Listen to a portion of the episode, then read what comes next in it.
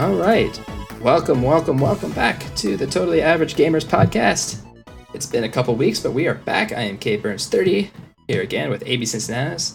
And I Hi Fro- there. Hi there. And I Frostbite from a slightly new location, much cooler location. Think so?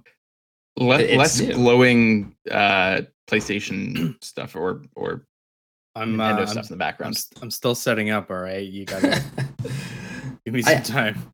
I always just say, you know, new is cool, right? That's how it goes. Sure. Um, yeah, I, I we apologize for our absence for the past few weeks. Life gets in the way, but we are back to Mhm. give you some uh some amazing opinions that nobody cares about. Um, it's been well, there's been a lot that's happened though. Um, in the last few weeks, we played some Valheim.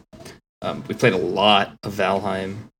I, I've played a surprising amount of Valheim considering how critical I was. Uh, I know. It's, I was gonna point that out. It's like you, you're, I was wait. I was waiting to point it out during the what we've played section. but Yeah. yeah. Like uh, I think of the three of us, I've been playing the most Valheim. yeah, which you you were like right away. You were like, nah, it's not my thing. And then you're like, you're like, okay, well, I'll try it. And then now you've been playing it more than anyone else. And now he doesn't. He doesn't. ABC doesn't want to admit he likes it, so he's like, "Oh well, you know, it's good, but it's better with people." But like, let's be honest, man, you like Valheim.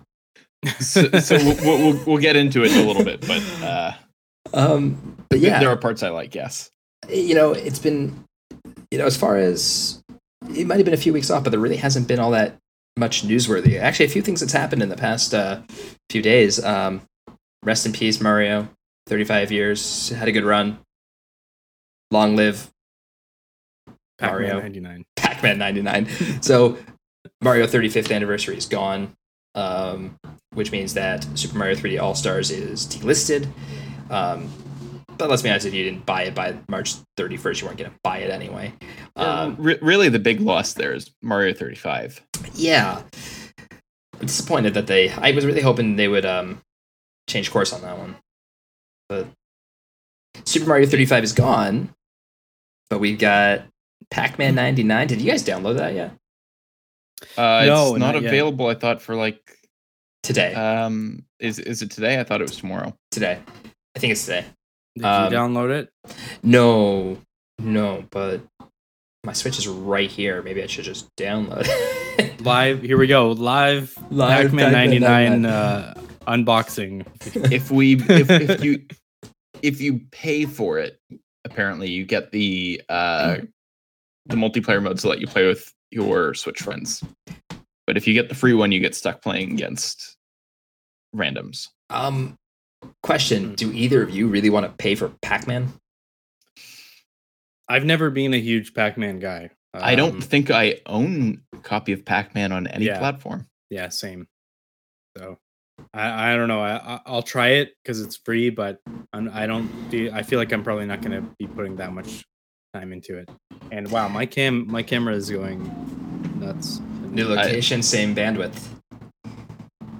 No, actually, the bandwidth is is lower. I I'm going to be upgrading it hopefully soon. so, So stay tuned for our next podcast where Frostbite has a better internet connection. hopefully, Um, yeah, I, I'm gonna check out Pac-Man 99. Um, I like Pac-Man, but I like Pac-Man in short bursts. Like, oh yeah, an hour of Pac-Man was fun, and then I don't have to play it again for five years. I, I mean, I, I like Pac-Man. I, I like Pac-Man enough to play it when I see like an arcade cabinet of Pac-Man, but I would never want to play Pac-Man at home. What about Um, what about playing Pac-Man at home with 98 other people? So I'm I, I made a joke two years ago uh, online that like this was going to become a trend. and We were just going to see like a shit a bunch of of shitty like runoff versions of Tetris 99. Um, and I was hoping that that that that Tetris and Sega would continue kind of because like Tetris uh Puyo Puyo Tetris came out around the same time. Yeah. it was like a, I think a year earlier.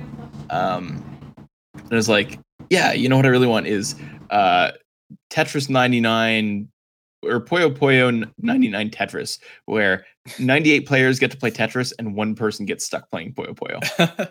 That poor guy. and then it's it's always like the you know the the, the one person who's just mastered Puyo Puyo. I, I would really like Puyo Puyo Tetris a lot more if it wasn't for the Puyo Puyo. yeah. So I guess I'd like Tetris. You know what it is? I think they could have picked a different puzzle game to to mix with Tetris. and- Mario's Puzzle Party. Well, you know, like either Dr. Mario or Panel de Pon Dr. or Mario, yeah. But Love either Dr. of those Mario. would be Great. Wario's Like, either- Woods. oh, d- we're getting there. don't, don't and we haven't got to the nail playing but you know that that's I, I i think the real part of that is though like they the two games don't really mesh very well they're both falling block puzzle games but they have totally different rule sets and um the damage done in one game can't really easily convert into the damage done in another Mhm. so they're just like, oh, you dropped a bunch of blocks, but in Puyo Puyo, that's like a benefit. Whereas in Tetris, it's like, okay, they added more junk at the bottom of the screen. Also, Puyo Puyo sucks. Yeah. I don't know. I, I've actually been tempted to pick up Puyo Puyo Tetris 2, and I bought the first game, so I don't need the second game. I I, I have the first game. If you play I- it and and just never do any of the Puyo Puyo stuff, it's still a really good Tetris game. Oh yeah, no, it's Oh, still yeah. a great Tetris game. Like that that goes without saying. Yeah, for sure. So Pac-Man 99, we will all get there. In a couple weeks, we'll tell you that we've all been playing Pac-Man 99 because, you know, we're criticizing it, but of course we will be playing it. Um, but other other news, um, summer conventions are, of course, digital. Um, E3 has kind of more formalized their plans, from what I understand, saying, you know, fully online new experience. Nintendo has come out and said that they will have a video um, dropping during E3. So no different than if they were in person or not, because Yeah. they never were live on stage anyway. Um, Sony, of course, will not be doing anything during E3. So no different than a regular E3 year as well. Uh, can can I throw out a prediction quickly? You might. Sony shows up at, at Summer of Gaming instead. So here's the thing about Summer of Gaming, which again, you know, also happening. I was the internet doesn't care about it, and I don't get why because it's a better show right now. It, it, it was a much better show, but Well, last year, to be fair, there was no E3, but I, I think I think the big difference is one of them is a very sterile, you know, like this is the industry getting together yeah. kind of trade show. Like I mean, it started as press conferences, right? Mhm. Where they would show off sales numbers. It was the Consumer Electronics Show's gaming spinoff. Yeah. And Summer of Gaming is like, hey, uh, like w- we're fans. We know what people want to hear. We we know people just want the announcements, and we know that they want like the big announcements. So here's just nothing but big announcements over the course of the summer. Um, and like Geoff Keighley worked for GameTrailers, so he knows how to get um, you know hype built up around a game. I I think they'll have a. It'll be interesting to see how like that the two match up because they'll be fighting for the same viewership depending on on when they're planning on putting out. they uh, probably won't news be. blasts. My guess is they won't be. My guess is one's going to happen. Like conferences like this generally don't happen at the same time. You know, it- because a lot of these places will want to kind of represent it both. So my Sure. my guess is they won't compete with each other at all. The question is, is how well can Summer of Gaming start positioning themselves as the show to be? And right now, and I was on Twitter today, the internet does not care about it, and I think the reason why is because of the way that it's been presented. It's and it started in this era, right? Whereas E3 was always the in person, you know, like you said, the trade show and the really cool stuff. So it's just got E3 is just kind of working on their name, you know, and working on their history. And it's going to be an upward battle for Summer of Gaming, I think. I guess the the one last thought I have on Summer of Gaming is that because it does have the the sort of backing of being kind of tangentially related to the Game Awards, um, there is the the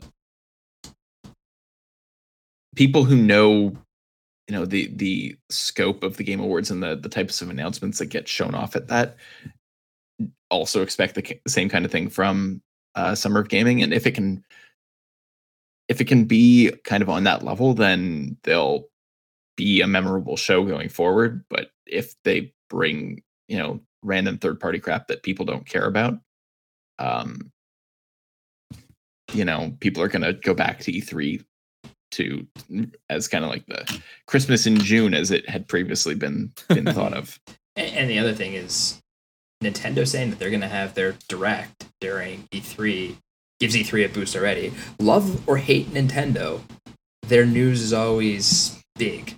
Um, even if it's just for people to come back and say they hated it, it's always big.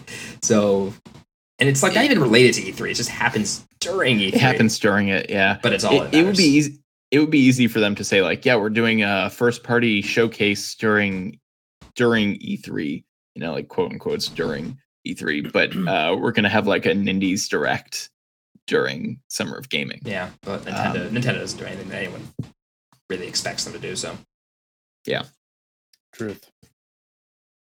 I, I guess we'll see what happens with those. They're only really two. Well, E3 is only two months away, so I'm sure we will be back here a lot for E3. Uh, definitely join Yeah. Totally Average Gamers at E3 virtually. Maybe maybe we'll finally get that Elden Ring trailer we keep hearing so much about. Actually, I heard that it leaked, but There was a Elden Ring trailer that leaked. It's terrible, but it was Yeah, I also I, watched I, it. I, I thought Um, the one that leaked was like two years old and for Which- internal use only yeah, which- but which is why there it's was a- terrible. there was a more recent leak, oh, I did not that. know that. I, I i didn't read about that but um, uh, they keep the news keeps like the rumors keep coming out that we're gonna see it very soon. So whatever that means, I don't know. In in in two weeks, obviously. Yeah, well, Perpetually two weeks away. exactly, exactly. Yeah. Um, what what else has happened? Like I said, it's been a few uh weeks. playstation announced that they're shutting their digital storefronts down for three other platforms yeah, um and and hardly anyone cared. Well, okay, so I think there's there's an important discussion to be had here though, where they have at least going back to the PSP, uh, less so with the PS3 and the the Vita. They had an entire platform that was digital only, right? And they had plenty of software that was digital only.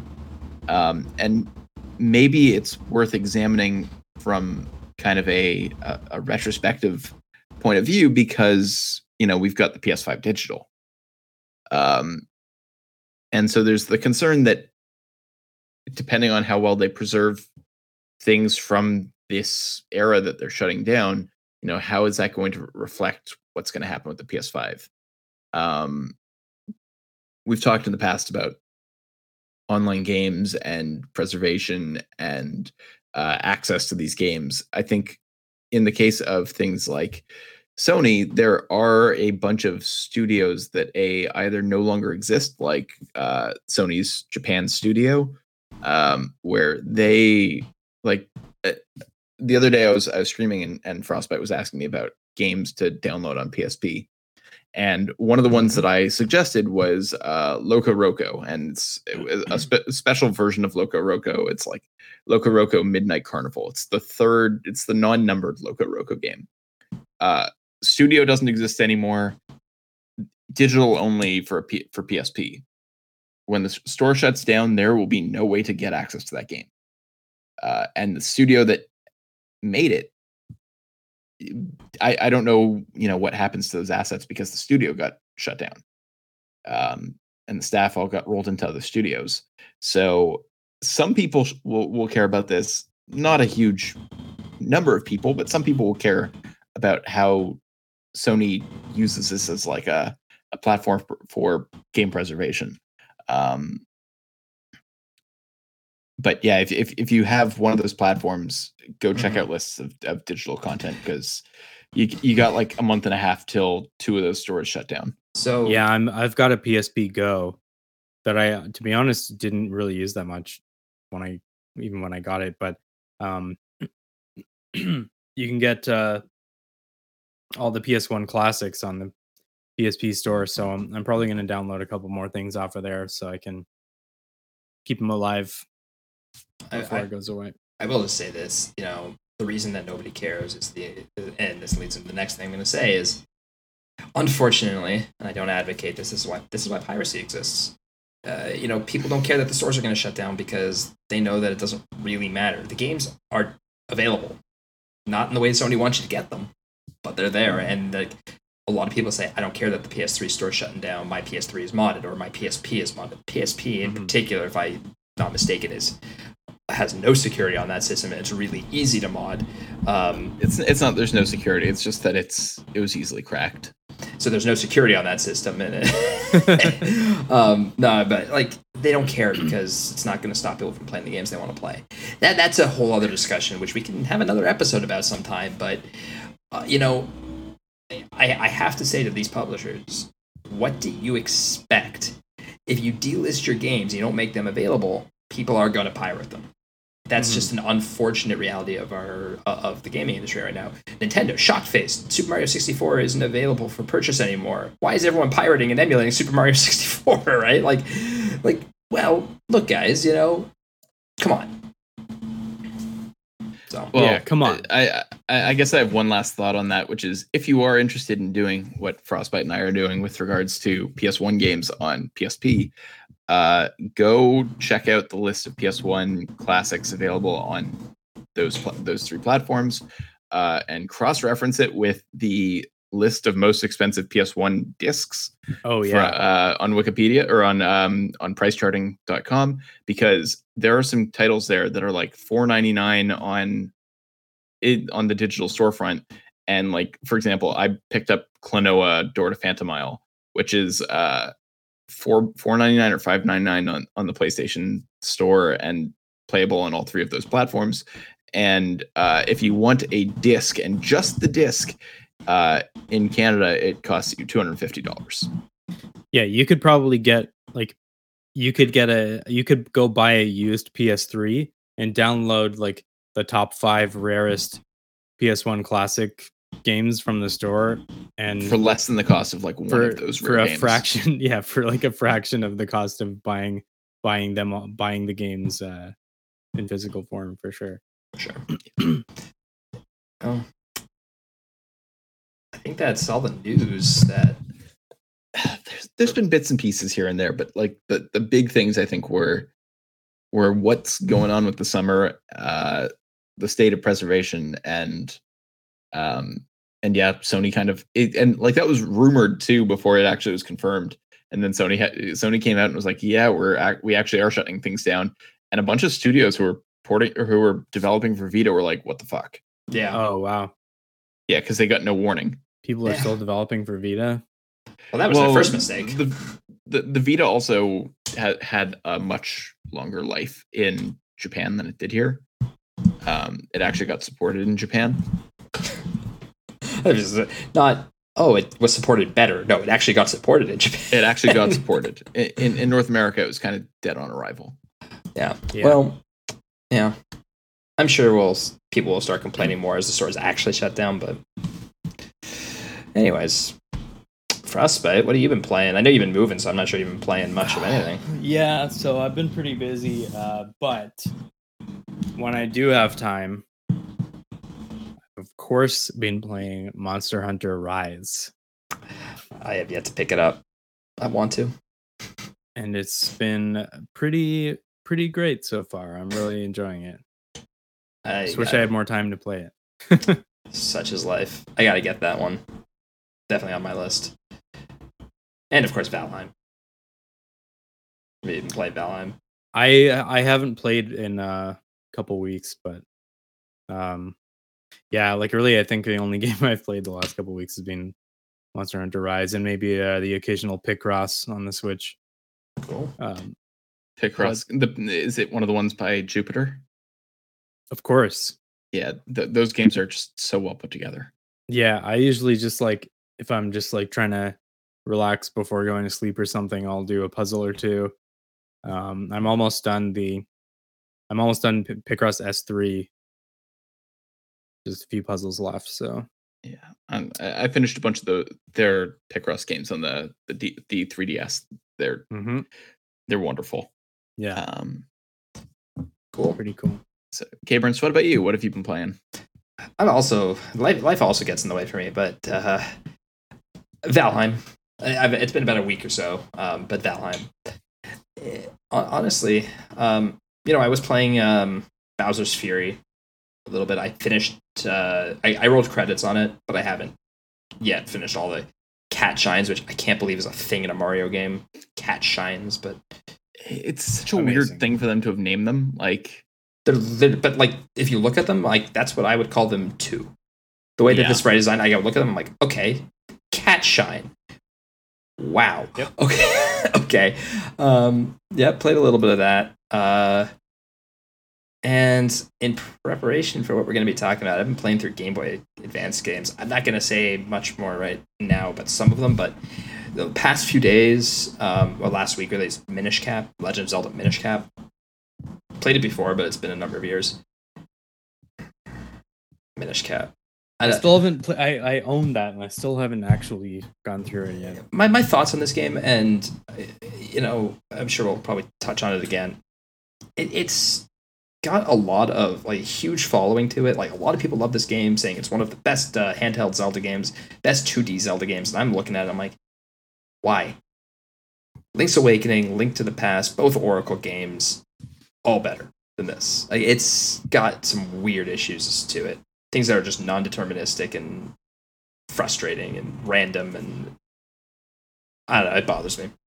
Uh, That's really what I've been playing. Um, some other Game Boy Advance games, honestly, been been a little quiet for me too. I think it's ABC who's got the. Uh, All right, Really? yeah. yeah, I've I've, I've actually got. A, a, it's not that long of a list, but um, I mean, I've I, I was jumping around streaming different games for a while, but I've also so obviously I've been playing Animal Crossing still, getting like 20, 30 minutes in a day.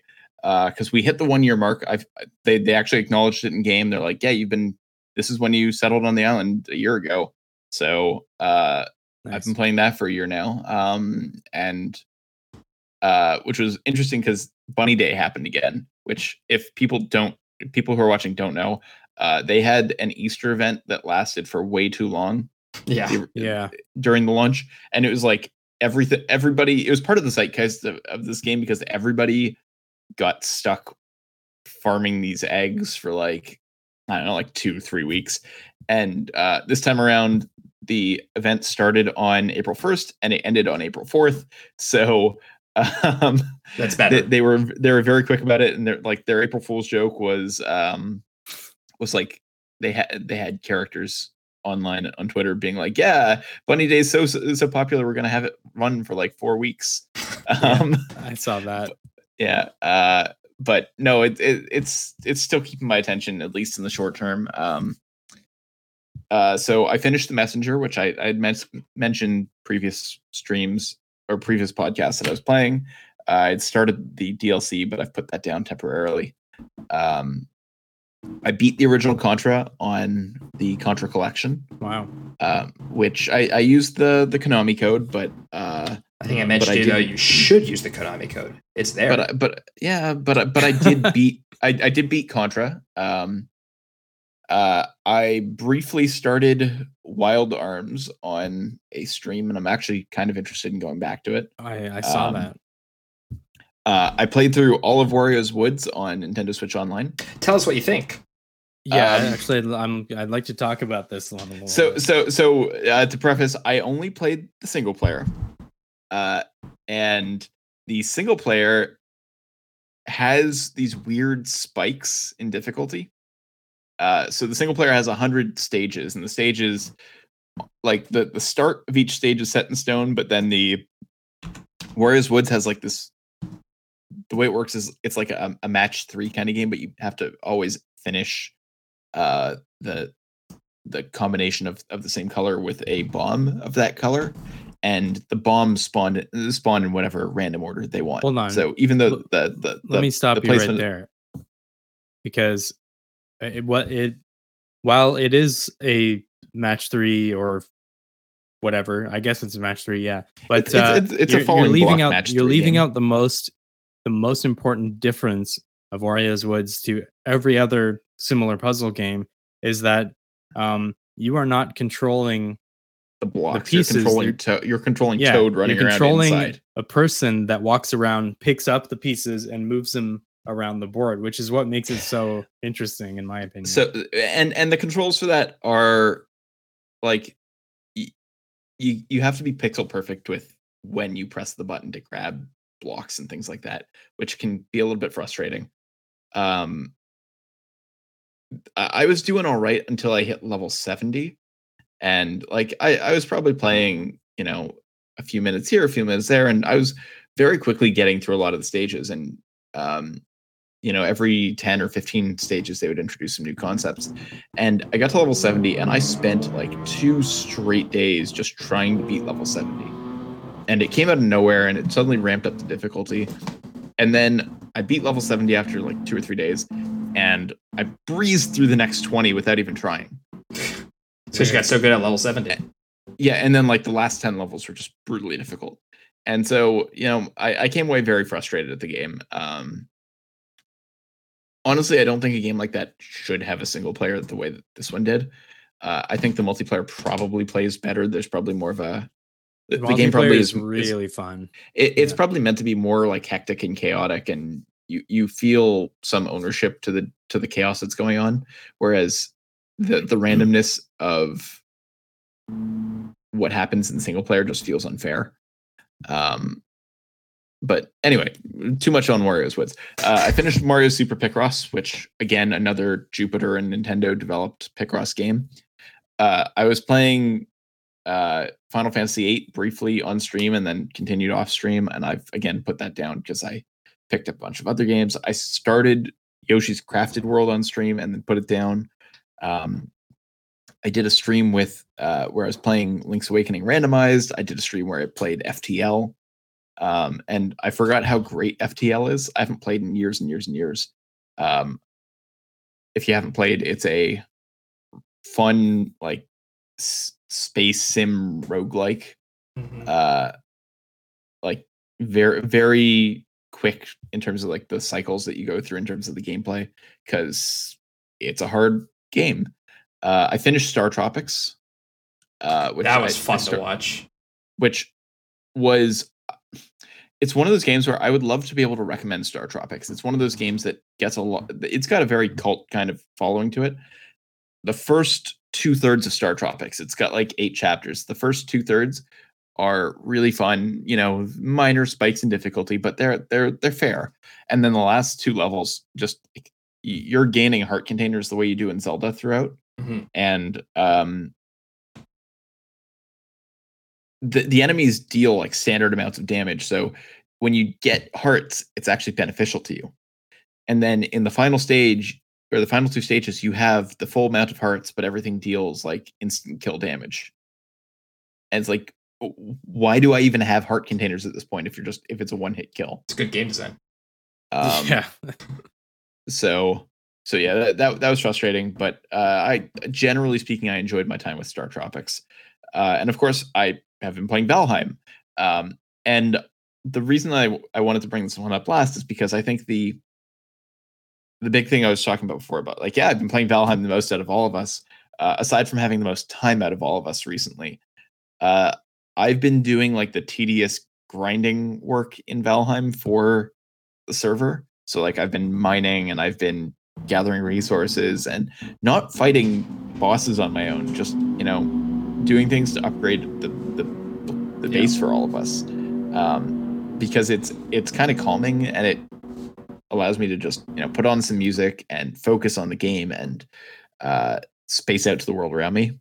Um, which you know I, I I've been playing occasionally with Zoidbird, but uh mostly mostly just grinding out materials for the for the base.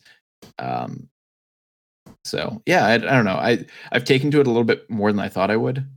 Um That's I don't know that the gameplay cycle that I've been going through though is very exciting. Because again, I've been doing, like, the Animal tedious Crossing, stuff. man. Did you Well, Animal Crossing. sort- for- sort A- of. Animal Crossing Sort has become of. a chore for him. It's like part of his daily chores. Like he has to play Animal Crossing.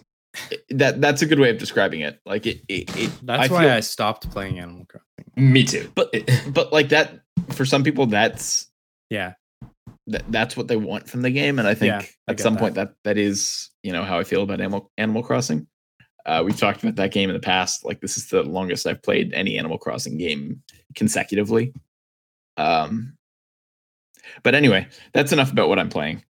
I'm, I'm constantly jumping between things um crossed you've a been, bunch of you've games been off the crushing backlog that backlog, man. yeah, you know, I was until uh, I took a bunch of I games off of Kabernst and um, and systems off of Kabernst, and now my backlog is back up like 30 games. And then I bought a bunch of stuff for from the the, the PlayStation Store because of yeah. you know the store shutting down. So yeah, like in the span of a day, I went from oh yeah, I've knocked out like 10 games in the last three Just- or two two weeks to like oh hey, uh, I just added another 30 games to the list. I it's gave about him. the journey, not the destination.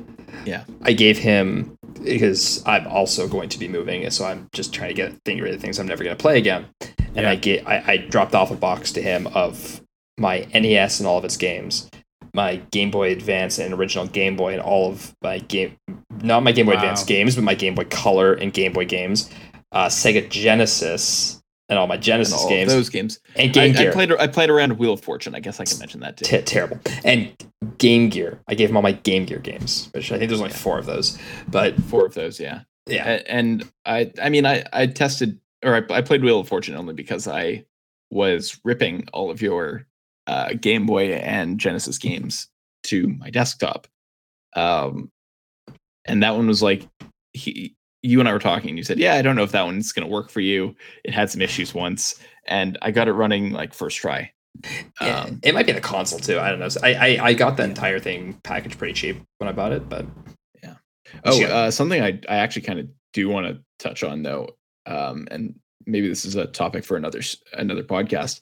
That uh, because I was ripping all these games, I was like, I wonder if I can rip specific versions of certain games when I do this. Because one of the games that he gave me was Sonic and Knuckles, and um, so I posted about this in the Discord, but oh, uh, interesting. I think. but I really plugged cool. in Sonic 2 and it was like, oh, hey, the ROM comes up as something completely different in Yeah, yeah. the the cartridge ripper. It comes up as Sonic 2 plus Knuckles.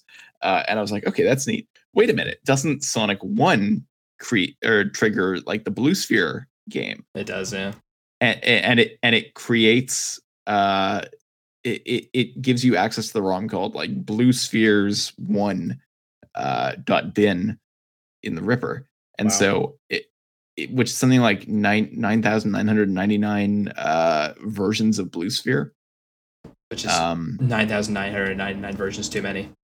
which which i like blue sphere so i i played a round or two of blue sphere but then of course you know when i ripped th- what should have been three games i ended up with five roms so you know that's that was pretty neat That's cool. um I heard you. You were also talking about um, Sonic Spinball. I have that Uh, one too. That one I will also. There was a couple of games I had on the Genesis that I wasn't sure were working, and Spinball might have been one of them. I, Um, I actually really like Spinball. It's pretty fun. But I, I feel like I'm kind of a sucker for stuff like that. Like I, I also really liked um, Metroid Prime Pinball on the DS. Thought that was a fun. so one. th- there's a was a whole series of like mascot character Pinball uh games.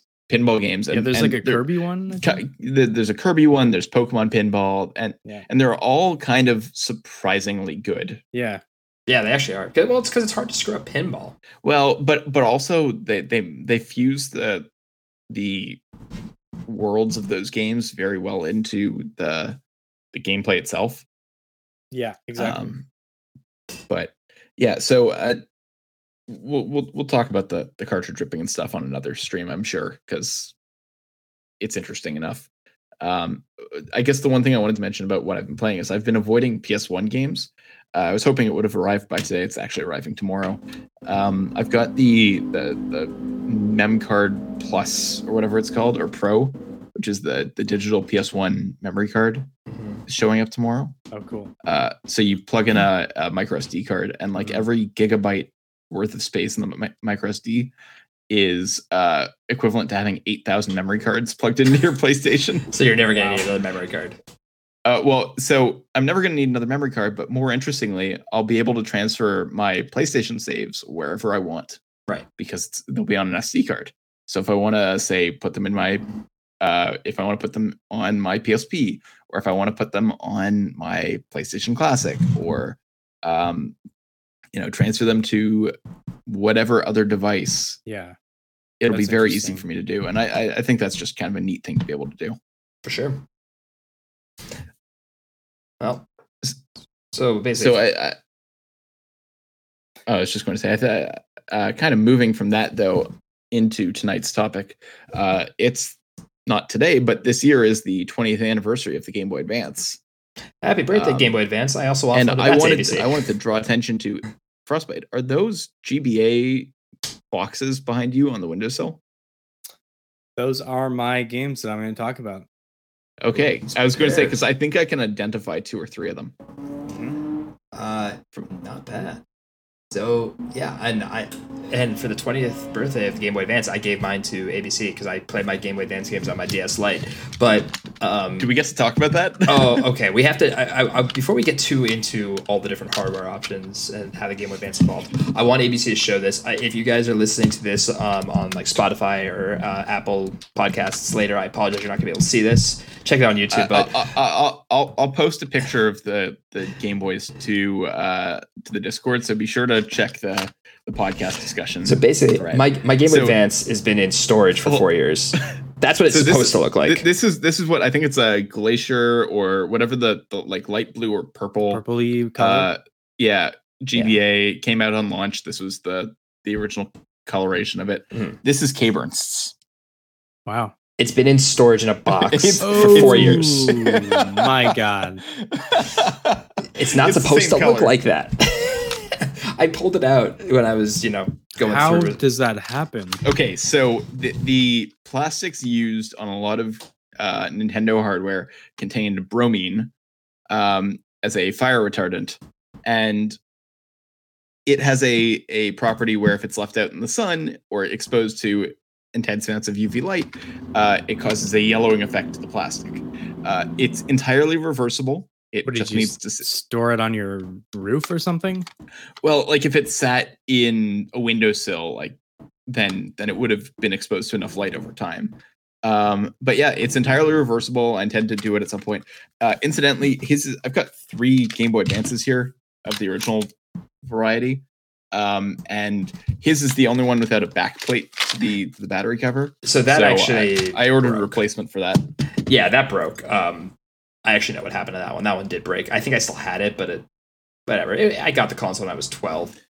Yeah. Um, but now now ABC has it, and you know we are gonna talk. You know, Game Boy Advance. You know, happy birthday, Game Boy Advance. Um, you know, it went through a lot of iterations. I mentioned I could play my games on a DS Lite, but um, actually ABC Frostbite and I all had different first Game Boy Advances. Um, that yellow one that ABC held up, and we'll post that picture on Discord because it's just Oh, yeah. mess, it's messed up. that was my first Game Boy Advance, and I got that, like I said, I think for my 12th birthday, um, along with uh, Wario Land 4. I'll get back to Wario Land 4. Uh, and, you know, that, that console, two AA batteries, so we're predating uh, a rechargeable system. It's has no backlight, and it's the uh, horizontal, uh, you know, that's the best way to put it, like uh, landscape. It's it's it's the better format for for It's controls. like a it's like a Yeah. controller shaped thing yes, with a screen, right? yeah, that's a it's- good way to put it. it's like they slapped a screen between an NES controller.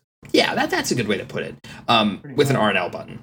Uh, with an R and L button. and you know that was my first Game Boy Advance. Um, that one was around for a few years, and then ABC, you got, uh, I think the next iteration of um, Game Boy Advance, which was So yeah, I I, I waited because I had I think gotten a Game Boy Color a year or so prior to the GBA's announcement. Um, so I've got my original Game Boy Advance SP here. Uh, it was the earlier version, the AGS 100 uh, or 001, sorry, where it had a uh, a front light, not a back light. Um, still a light. well, it had a light, but you, if if you've seen the difference between that and the later revision of the the same system, uh, the AGS 101, those ones are actually backlit and have like three different levels of of lighting. Um, the the screens used on those were used on later DS models. Oh. Yeah. So so uh, the the AGS 101 is sought after not only because you know it's the better SP version, but uh, also because people like to transplant those screens into the original wide uh, Game Boy Advances. Yeah, but like I said, you had a light. I used to have to hold a flashlight, you know, like this. You know, the, you know, very awkwardly because I needed both hands to play. Um, but I think the SP, by the way, is my favorite design of the Game Boy Advance. Kind of wish I had one, but don't need one now. But Frostbite's got a. I, th- I want to try and track down one of these. I think if I'm gonna buy another Game Boy Advance, Frostbite, you said you had the Game Boy Advance Micro. Yeah. So well, actually, It's um, just the Game Boy gotta- Micro. yeah. apologies. I got to correct you a little bit there. I, I did actually my first Game Boy Advance was actually the original model, like you.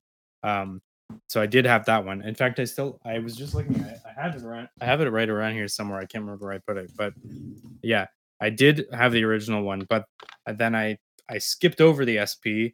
Never got an SP, but then I got the micro when it came out, and I think they didn't sell very many of these things. And I'm at the time, a lot of people were like, "What the heck is that? Oh, I got my fancy. I'll take my SP. Thank you very much." but um, there it is. I think that's so cool. It's very cool. I, I honestly love it. Um, I got. a- I'm trying to hold it Good. where you, so you can. That's Mario and it, but- Luigi Superstar Saga. That is Mario Yes, Luigi Superstar Saga. Rip But, Alpha uh, Train. it's um honestly like such a good device just for playing Game Boy Advance games. It does not play Game Boy Color or original. It only plays advanced games. Right. Um, but it's such a tiny little compact little package, fits right in your pocket. Um, can plug headphones into it. Uh, it's got a very nice the, like because the screen's so small, everything looks great because the pixel density is so high, and then it also um Had really nice backlight face plates and yeah yeah that's right you could change the faceplates as well uh and I'm pretty sure select an L and R if I'm not mistaken changes the brightness level. uh no it's um so it has volume buttons on the side and then if you hold down Oh, okay. select or hold no hold down l and you press the volume buttons it changes you Gotcha. probably can't really see that but it's yeah, I- I, I remember reading about it. Uh, something that we didn't note when we were talking about the SP is that uh, no version of the SP had a had a, uh headphone jack. Um, the, Oh, the back of the SP has uh, two ports for it. One is the uh, Game Boy Advance link cable port, and the other one is the wall charger plug. Um, the Nintendo sold an official dongle. This is, you know, way before Apple did the exact same thing, uh, where you could turn that into a, you can adapt it into a, a headphone jack. The difference is that the, uh, the one for, for from Nintendo actually split, so it was one, one part of the wire turned into the headphone jack, and the other just went on to become an extension of that original charge cord. Super Nintendo controller for scale. Yeah It's Sorry so for- small. anyone listening on audio format but Uh, the other thing to note is I'm pretty sure the of the various models, the the micro actually had the best D-pad of the three versions. Um, I think because you're right. the the the one on the Game Can't Boy Advance is a little mushy, and it's tiny, whereas the one on the SP is very flat. It doesn't like it's clicky, but it doesn't. Your your finger kind of slides off because there's no grip to it. Whereas like the the largest of the three is actually on the micro, which is weird. Um, Yeah. but then like in terms of Game Boy Advance, there are plenty of games or plenty of platforms that played Game Boy Advance games. Um, Yeah. and I've got most of them here. I didn't want to unscrew. I d- didn't want to take my GameCube off the wall, but um, Well, so obviously, start with the obvious. Yeah. so let's start with the obvious. Uh, the Nintendo DS, the original Nintendo DS, has this lovely slot at the bottom, slot two. Uh, it's a Game Boy Advance slot. Um, Same with the DS Lite. same with the DS Lite. DS Lite actually came with a cover. So I've got one of those here. It did. I don't know what happened to my cover because I do have my DS Lite. Again, I, I my stuff. Oh, Wait, hold on. Is have the yours the is yours the red on top and the? It is, yeah. It is the exact same, Same one. I, I just have a Um, black one somewhere. so- and and I guess kind of notable about the DS is uh, it had this wrist strap, which you might look at it and think is kind of goofy looking, except that if you look back on every version of the Game Boy, I think from the color onward, they all had the loop for the wrist strap, and that was like a very big thing in in Japan was to like have the wrist straps for that you could attach to like your bag, um, and uh, the the Game Boy Advance, the original one, has it as well. It's uh where is it? I was just looking at it The before. micro has it too. I I remember. Uh, oh, it's right there. so weird. I honestly thought it. that it was so you didn't accidentally throw it through your television while you were bowling. Please remember to go outside every few minutes. mhm. uh yeah so so there's those are the options in terms of handhelds um in terms of uh plugging in a a game boy cart into your tv there were actually quite a few options so uh the game boy player for the game gamecube That's the most well known. it's the most well known it's uh effectively a a platform that the, the gamecube sits on it actually turns the gamecube into a cube uh once it's been attached, it, it fixes the dimensions so that it's actually a cube. Um, I uh, I have a bit that of a is- love hate relationship with that device because uh, while um while it does work very well and it's great being able to play those games on your TV, the GameCube controller is not great for all right, playing so so I was going to get back to that, but Okay, uh, we can address that. The GameCube controller has a terrible D-pad. yeah, Uh, I believe it uses the same D-pad as the original Game Boy Advance, uh, which Makes sense. unfortunately for that controller is tiny. Um, third-party hardware producer Hori, uh, who had previously done other controllers specific for uh, things like the Super Game Boy, also did one for the Game Boy Player, which has no analog sticks, but then has a uh, a proper D-pad on the left side of the controller, like a Super Nintendo si- sized D-pad on the left side of the controller. Uh, the L and R buttons are kind of it, the entire thing kind of looks and feels like a Super Nintendo controller, except with the GameCube button layout on the right side. except if you um, didn't buy ex- one of those uh 15 years ago, now they No, they- like okay, $300 or so. They they do, except that there are now uh, new reproduction versions of those controllers, which are apparently good. Uh, So- which are also not available in Canada. So Oh well, my apologies. I didn't know about that. Great job, Ken. Um, so uh, yeah, so the Game Boy Player is one thing, uh, but things to note about the Game Boy Player is that the even though it had the the it's literally just Game Boy Advance hardware shoved into this platform that, that the GameCube sits on. yeah, Um, but different from uh,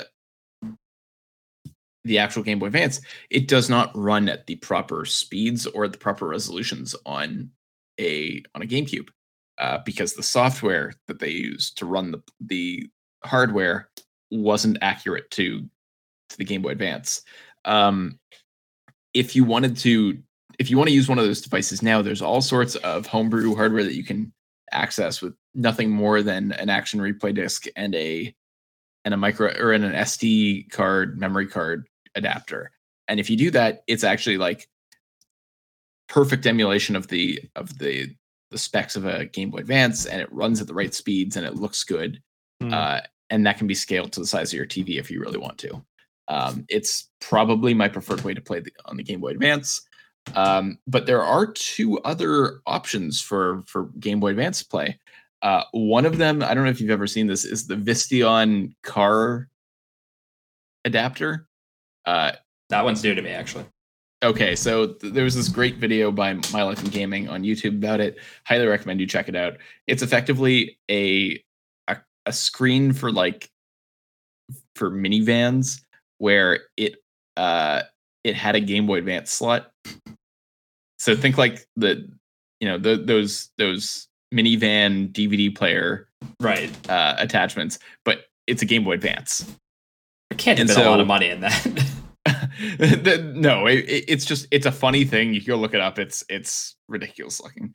Um, so so that's one thing, and the other is I'm not sure how familiar familiar with them uh, you are, but the Game Boy Advance has recently had all sorts of uh, great hardware modifications that have come out for it, Mhm. uh, and one of those mods is the uh, the Game Boy Advance Consolizer, which takes the board of a Game Boy Advance, plugs it into a uh, 3D printed case, uh, attaches a Super Nintendo controller port to it, and then outputs via HDMI, wow, that sounds so- cool.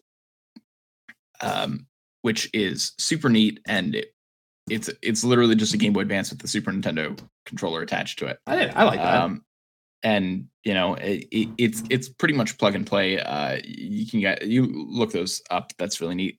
And of course, Analogue has their Analogue Pocket coming out sometime this year, which is supposed to also play Game Boy Advance. So and we'll have a dock that connects to the TV. So there's And it lots of great options. As much as a PS5.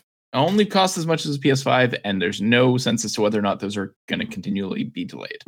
Um, really, the takeaway here, though, is there's a lot of ways to play the Game Boy Advance. It's a much loved system, even 20 years later, uh, and there's good reason for that because it it has um, it's it's both a solid piece of hardware and you know it had an extensive library. You know, the, the, Uh, the other thing to remember that is handheld gaming before this. You know, we had Game Boy, we had Game Gear, which um, the Game Boy Color, which was a pretty big step up, but the Game Boy Advance really doubled what we had seen from handheld gaming in the past. Uh, you know, the first game that came out with it, um, which I think is fine to talk about right now, Super Mario Advance, a glorified remake of Super Mario Brothers 2, but the vibrancy alone of Super Mario Advance showed what the console was capable of and showed why it was so important. Uh, you take um, you know, games on the Game Boy Color versus Super Mario Advance, and you can see it's bigger, it's more powerful, it's brighter, it's it's smoother. It, it just I don't know. I was pretty wowed the first time I saw that, and I was like 11 years old. so, so we talked about this briefly in the i think in the mario episode maybe in the the uh, gaming easter eggs episode that um that game opens with like a little demo of the four characters walking on screen from like a darkened area off screen Mhm. and as they enter the the full screen like brightens up and shows you the, the full well brightens up as as well as the original game boy advance could um and shows you the full, the full screen but like that original square that like they're walking into from off screen uh is the resolution of the of the game boy color. Um and it was meant to be like this big demo of like look at how you know how big the screen is how much real estate we can use and how much uh we can fit on here.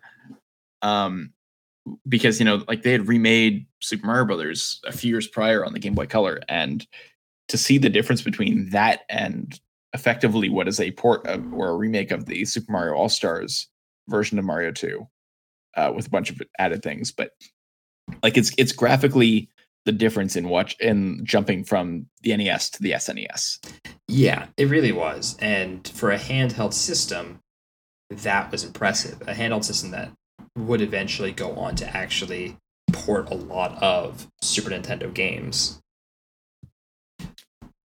Several I actually owned, I believe. I, you know, I, I think I mentioned I got the console when I, I think I'm pretty sure I got it for my 12th birthday. And uh, the first game I got was Wario Land 4 um, and I had played, although I didn't own Wario Land 3, and that the same mechanics, the same moves, but a smoother experience was really like what sold me on the whole thing. Um, you know, I went on to, I had a couple of Mario Advance games, Metroid games. They're just, it, it reminded me of a Super Nintendo in your hand. Um, Link to the Past got ported. Um, in my mind, uh, an inferior port to the original, but uh, a solid game. I mean, if you're if you haven't played Link to the Past, that's a good way to do it. Um, others there was another Zelda game, Minish Cap. Like there's you know a lot of classic games on this console that like you know even now they hold up. They really do. and i mean as kind of a testament to the to the power of the thing they ported they actually literally ported a bunch of uh, NES games, right? There was the the classic, the NES Classics or whatever they called it series uh, of games, or the Fa- Famicom Mini as they called it in Japan, and they were just straight up NES games on cartridges. Yep. Um, that I, I don't even think they use the full resolution of the the GBA. Like the whole thing is that they they it, it was to show like oh this is such a big step. Compare this to the other games that you're playing on the system. Um, and and there's all sorts of great games in that in that series that even you know just compared to their contemporaries, you're like why would I ever play Castlevania One when we've got all these awesome looking widescreen Castlevania games on the system? Yeah. And oh my you're talking about power. How about the uh, video collections that came out for the Game Boy Advance? Pokemon Oh, yeah. episodes and SpongeBob SquarePants episodes just in a And cartridge. And Shrek. Shrek. Shrek. Just in Game Boy Advance cartridges that you just pop in and watch. Because clearly the Game Boy Advance is the console that you want to watch SpongeBob on. You can, but but you can only use those Game Boy Advance video carts on the handheld platforms. They won't function on any of the on any of the console attachments. Uh, they were designed specifically not to run on like the Game Boy player. Right. Um, but it certainly showed you that, you know, what was, uh, you know, this thing predated smartphones, right? There was no such thing as watching YouTube on your phone, except unless you accidentally hit, you know, the browser button on your old flip phone and then immediately had to start hitting end over and over and over again so you didn't get charged a whack load of money. Um, Yep. but yeah, like people were watching uh, watching episodes of Pokemon in their pocket. That was great. I never had any Yeah. of those cards. I kind of wish I had a few of them just for the for the walls. They're probably cheap. Yeah, because Uh, trash. Okay, so it's- so I I I asked you guys uh, a question about a week ago while we were preparing for this because you can go look up top five or top ten lists on on Game Boy Advance games um online and you know and the the same names come up over and over again because Mhm. it's you know it's the Mario's, the Zeldas. People always put the first party stuff, although I don't think all of Nintendo's first party offerings on the system were great. Uh, but I, I think the since the Game Boy Advance is kind of having a renaissance in terms of people's acknowledgement of it. You know, you can go buy Game Boy Advance games on things like the Wii U, and you know, maybe hopefully we'll get access to some of them one day on Switch, um, or we'll get remakes like or ports like the ones that Capcom has put out with the Mega Man Zero games. Um, but I asked you guys to come up with kind of a if you could recommend five GBA games to, for people to go check out because GBA is still relatively cheap, easy to go collect uh, used online. What would you choose? What would you want to show people? And you know, give us a little reason why. So, uh, Frostbite, why don't we begin with you? what? Yeah, I on the know, catching off guard here. But I, I, I know that uh, Cabrins and I probably will overlap a little bit with each other. So There's gonna be some overlap between me and Frostbite as well. I think. Yeah. Um. I, I okay. Well. Um. Sure. Let me. I'll, I wasn't expecting to go first, but uh, uh, um. So yeah, I've got. I've actually got my five my games lined up right here behind me. Um. You probably can't really probably can't see them that well, but that's okay. Um. But yeah, the first game that I would really recommend to people, and I think I tried to avoid this, but it's probably like one of it's probably one of the best known, best rated GBA games. It's not like a a sleeper hit or a lesser known one or anything, but it's probably my number one GBA game. So I had to put it on the list. Is uh, Mario and Luigi Superstar Saga, It's fantastic.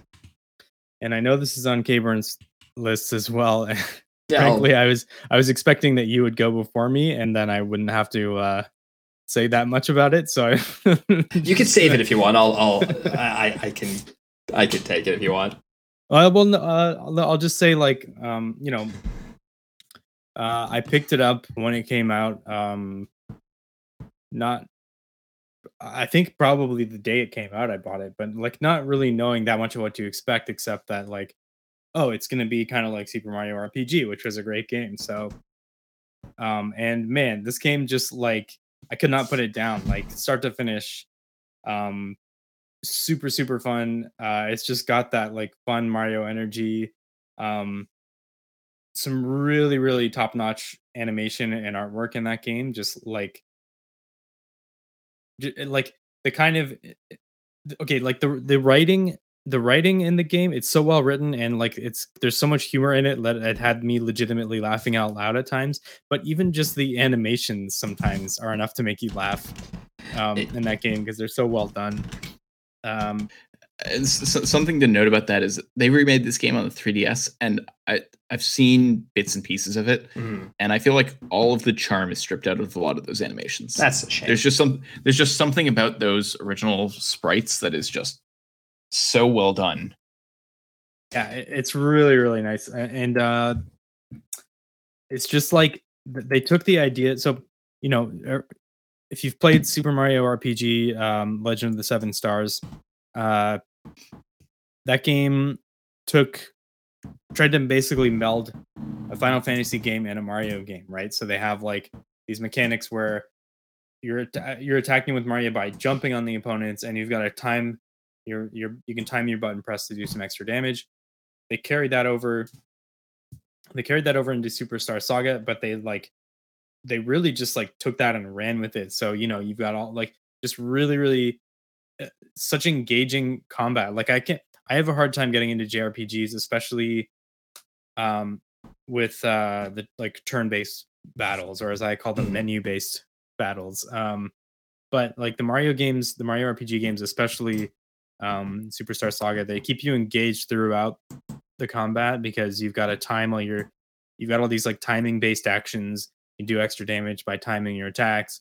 You can avoid damage by timing jumping over attacks or hitting stuff with hammers. And and the way they do like the a button is mario the b button is luigi. It's just, like, well designed. perfect. yeah it's such a great game. And it's a 10 out of 10 for for me. Um as i said probably my number one my number one gba game so i had to had to put it on the list um I'll- I'll Uh, just yeah. to quickly interject, uh, the the developer Alpha Dream is now defunct, but the original team that worked on Superstar Saga actually came over. Many of them came over from the Square team that worked on uh, Mario RPG, which is Mhm. why that game has such a similar feel uh, compared to Paper Mario, which was a Intelligent Systems game. So uh, two completely different streams of RPG Mario, but like one of them very much had like the, the lifeblood of Mario RPG, and that was Superstar Saga onwards. Sure. Because It's, it's had a few sequels. Unfortunately, none of them can quite hold up to the original. But They're all crap. I know there's disagreement there. It's a that's a topic for a different day, but they're all crap. um, but yeah, moving on to the next game on my list. Um, it is uh Mega Man Zero. So um, I've always been a Mega Man fan since I was a little kid playing NES. but uh Mega Man Zero is really like top form for Mega Man games as far as I'm concerned. So it was developed by uh, Inti Creates. Um, it was still going today, still making really cool 2D stuff. Uh, and uh, it was, uh, you know, original Mega Man guy, Keiji Inafune. Um, it was before Mighty Number Nine. We'll not discuss that game. But uh, Uh, Never again. yeah. But it's really like a proper successor to the 2D Mega Man X series. Um when, you know, the last few Mega Man X games were really starting to flounder, they tried to do some 3D stuff with it and it wasn't really working. So this was like a return to form for Mega Man in 2D. Um, the game looks fantastic, like really, really nice artwork. Pretty much what you'd expect from Inti Creates if you've played any of their more recent stuff. Um, it just has that that true Mega Man feel, you know, like just superb tight controls, fast paced action. Um, and it's definitely got the Mega Man level of difficulty as well. I was Uh, going to say, and you guys called me a glutton for punishment. This is like literally one of the hardest Mega Man games ever. Um, Uh, I, I don't know if I agree with that, but I, it's definitely got its challenges. Yeah, that that's true. But it, but it's the kind of something else that brings me to like some of the other cool stuff about it is that um, you can it's got some RPG elements, so you can actually you can learn you you get new weapons, you learn new abilities for your weapons. You can um, they get more powerful the more you use them. So you and you can also return to previous missions, previous stages to access areas that maybe you couldn't before. You can find more health upgrades.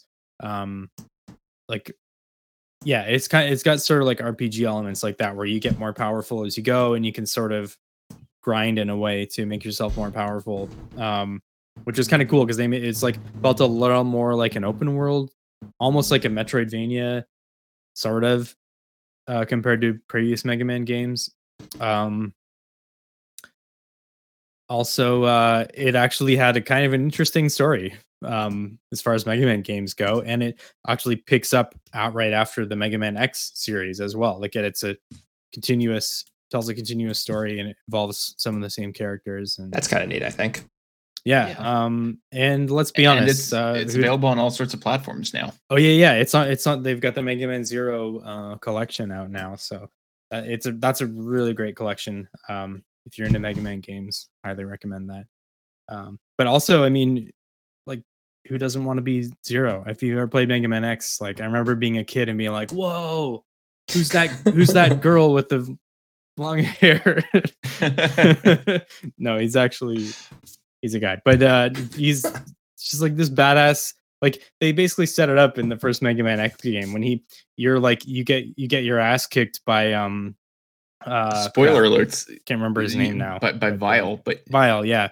And then and then Zero shows up and just like takes him down in, in one shot, and you're like, whoa, I want to be this guy. Spo- spoilers. Cabrins hasn't played it's Mega Man X it's yet. literally the first Guys, five get it- minutes of the game. You get, can't get us get get us to affiliate, or, and uh, Cabrins is playing.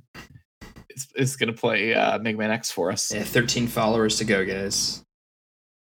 Tell And, your uh, friends. And Zero's theme is still a banger. know. Thirty years later. oh yeah, it's a great theme. Uh, okay, but moving on. I don't want to take up too much time here. So no, no, t- go, go for it. Take take the time you need. um, Convince people to get play these games. Okay, I I apologize, guys, but I cheated a little bit here because my next game is actually two games Oh my god. because I just couldn't decide. So I wanted to bring up Castlevania games. Um, I know one of you guys is going to talk about some Castlevania stuff as well, but so I wanted to t- mention. Uh, I I really wanted to put talk about Aria of Sorrow. Um, but because I know you're going to talk about Circle of Moon, Circle of the Moon, I wanted to br- also bring up the Forgotten. The the far superior of the Forgotten two Child. games. Well, the, no, I wanted to bring It's up only three, okay, right? Har- Harmony of I wanted to bring up Harmony of Dissonance because um this one I feel like I feel like it, it gets overlooked a lot. Um and uh it's actually it's a great game. So uh, it, there's some notable things about Harmony of Dissonance. This was the first new Castlevania title from Iga from Koji Igarashi since Symphony of the Night. Um so this is like the the successor game to Symphony of the Night. Um, and it came out after Circle of the Moon. Um, but it did some like it made some improvements on on what they did with the Circle of the Moon. It had like the typical, just beautiful, bright, colorful artwork that you'd expect from an Igarashi Castlevania game. Um, the huge enemy sprites. Um, also, like in my opinion, just plays like the controls are just feel way better than than Circle of the Moon. Um, they also wanted to give it a larger map, uh, and they did some really cool things. Like they brought the the original sub weapons, uh, Castlevania sub weapons, like you know the dagger, the uh, the cross, the holy water. They brought all that back for this game, but in a new way, where instead of just like you know you can toss them and it consumes your hearts, now you combine them with spell effects to create new abilities. Basically, um, this kind of is a, it's a cool game. It it was criticized a lot for its music and sound, which I will admit is the weaker uh, aspect of it. It kind of sounds like an original Game Boy game at That's- times. weird. I was going to say it, it got a lot of flack for its visuals when it came out as well because it it did so much of a course correction from Circle of the Moon, uh, with its its Yeah. bright visuals. Right. Um, it it uses like so so we we talked briefly about the the shitty screen on the Game Boy Advance. Uh, Circle of the Moon, a game that we will eventually talk about, is incredibly dark. It uses a very muted palette, and uh, on that GBA screen, not very visible. I'm sure on whatever test hardware exactly. that they were using when they were de- developing it, it looked fine, but uh, it's like all browns and grays, and it's it's rough to look at. Uh, but they course corrected by making like you have a blue outline. That that is Harmony of Dissonance, right? You've got like a blue outline around your character Yeah. and uh there's a lot of like bright purples and and hmm similar colors that pop on the shitty GBA screen but people critically were kind of like eh, it's it's a little much to look at That's fair. But okay, um let's let's just move on to the true king of Castlevania on the GBA, which is Aria of Sorrow. Um this is another like total 10 out of 10. Um probably in my opinion the best Castlevania game since at the time it came out, the best one since Symphony of the Night. Um it's uh they just took they took everything they did f- you know for harmony of dissonance. They threw out what didn't work. They changed stuff for the better. Um and it's a fantastic game. Like just uh, they they brought the game into the uh, the modern day which is kind of interesting. Like it's a cool story with with a couple of twists and some returning uh characters from the from the franchise um you know the trademark multiple endings multiple game modes like you can play as some of the other characters from the side characters and stuff. Um also they uh, they created the uh tactical soul system it's called where you can by killing monsters you have a chance to gather their their soul which can give you some kind of ability um which that system basically lives on practically untouched in uh in, In Bloodstained, bloodstained right? ritual of Yeah. the night. Yeah. So obviously you know Iga must have really thought that that, that, that system worked. Um and uh i gotta mention like in my opinion uh this game made way for what i think is an even better sequel which was the uh which was dawn of sorrow on the ds that that's like one of my favorite ds games but that's for for another day um but yeah that's those are the uh the castlevanias the, the my favorite castlevanias of the of the gba um my next game is uh tales of phantasia which i think this game uh I, there is uh okay so this was the first time that this game this game originally came out in on the uh, super nintendo in 1995 i think. Yeah that's what i wrote down. Um but it never got localized. Um it also got a it also got a playstation 1 release in 1998 which which did not get localized. So this was the first time that you could officially play tales of phantasia um, outside of japan. And um it was my first experience with the game and it for me it was right after having played um tales of symphonia on the gamecube and that was my first tales game. Um and so phantasia um is uh being a super nintendo game um you know a step back in graphical fidelity and all that but i loved the game like uh is another one that i couldn't put down is a really cool uh if you've played symphony or symphony of the night if you've played uh symphonia uh that game you can play through in multiplayer which is really cool.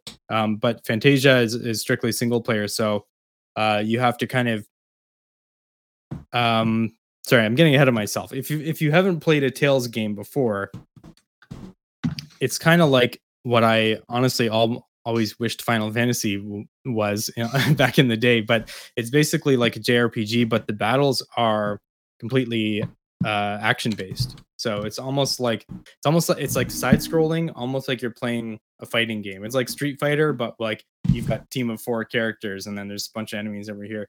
So you do you have two attack buttons and you can modify which attack you're doing by pressing forward or up or down or whatever with the attack button. Um uh so yeah, for me that's like totally that makes the that that's the J- JRPG experience that I want. And um what's interesting in Tales of Phantasia like the the battles are actually they get really difficult. Um so it actually requires quite a high level of strategy and what you can do is um, first of all your other teammates you're controlling one character the other teammates that you're not controlling you can kind of program their ai to act however you want them to act. Um, and then the other thing you can do is you can pause combat mid battle to give specific commands. So you can be like okay this you've got to you've got to heal this guy and then you've got to cast a fireball and then i'm going to go do this. So it's like um yeah just like a really cool mix of of action and strategy in my opinion. Also the game has um has uh has some voice acting in it which it even had back on the original super nintendo version which is pretty impressive for For Game Boy Advance, it's pretty impressive. yeah um like your characters uh, all their attacks are fully voiced and like stuff like that um game also has really nice artwork uh apparently the gba game apparently the gba game uses a mix of assets from the super nintendo and playstation versions um also apparently according to the community the gba version is the worst version uh like it, supposedly so it- it's impressive that you're still Yeah. recommending it in spite of it's that. It's the right? only version that I've played, and for me, I thought it was great.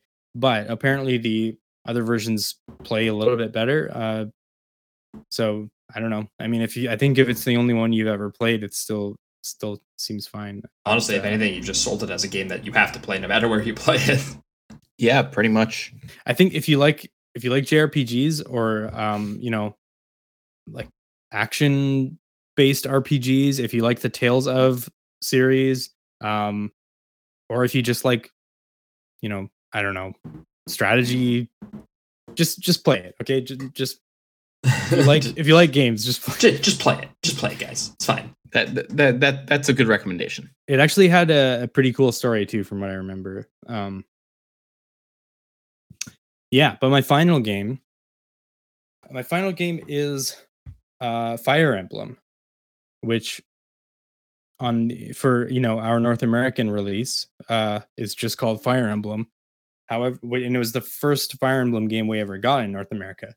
In um, in Japan, it's called Fire Emblem: The Blazing Blade.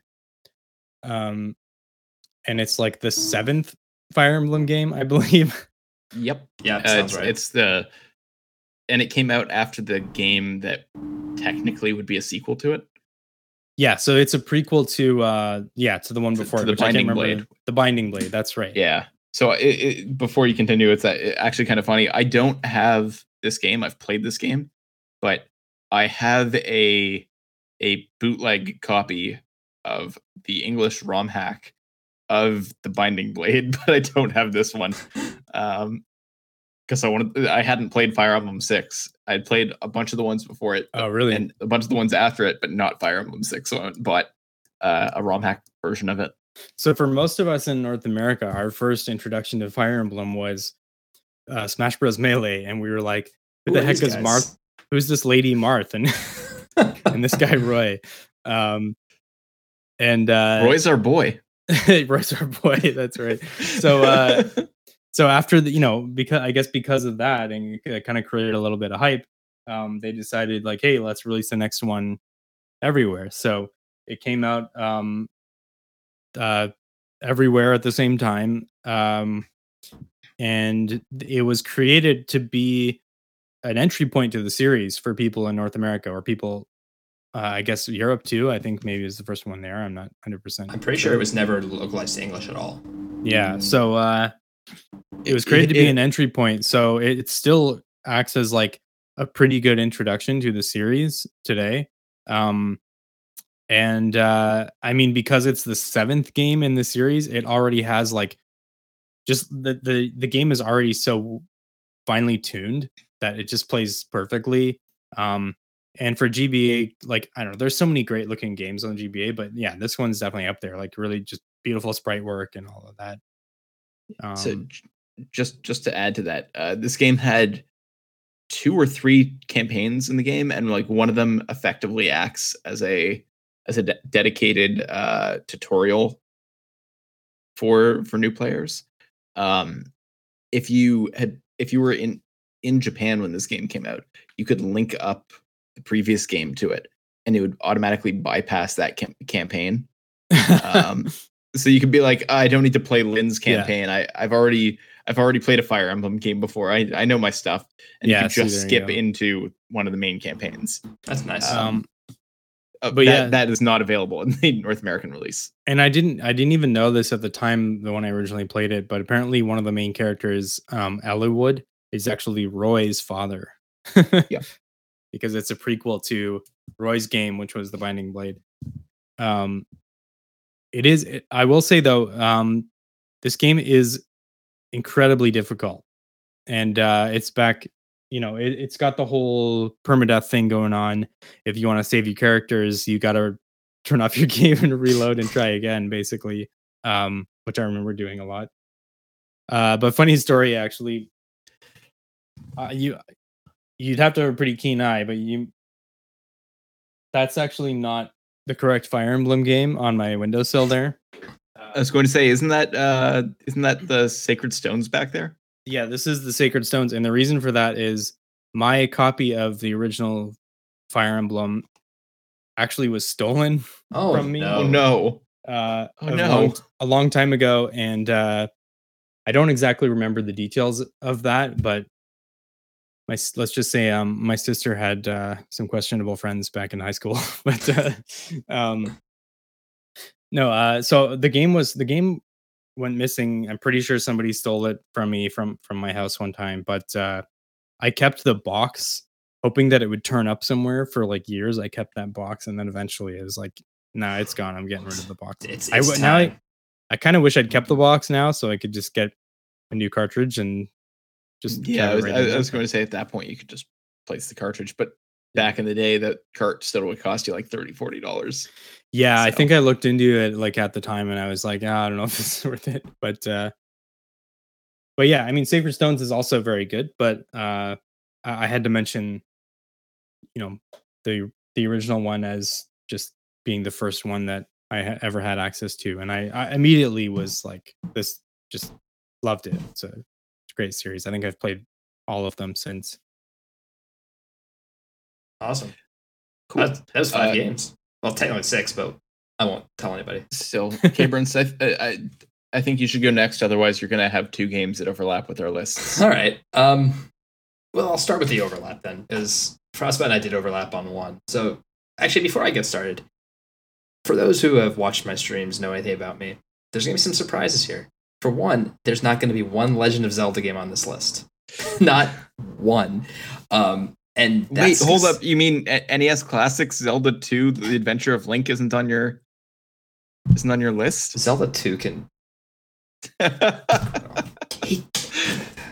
Uh, Zelda 2 and I are not friends. Let's just put it that way. But um, that's a story for a different day. Um, I will just say this about this because I don't think any of us are going to talk too much about Zelda.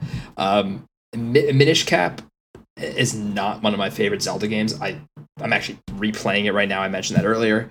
Um, I have a lot of issues with the way that that game is designed. Um, some of the uh, randomness and the RNG components of that game make it frustrating.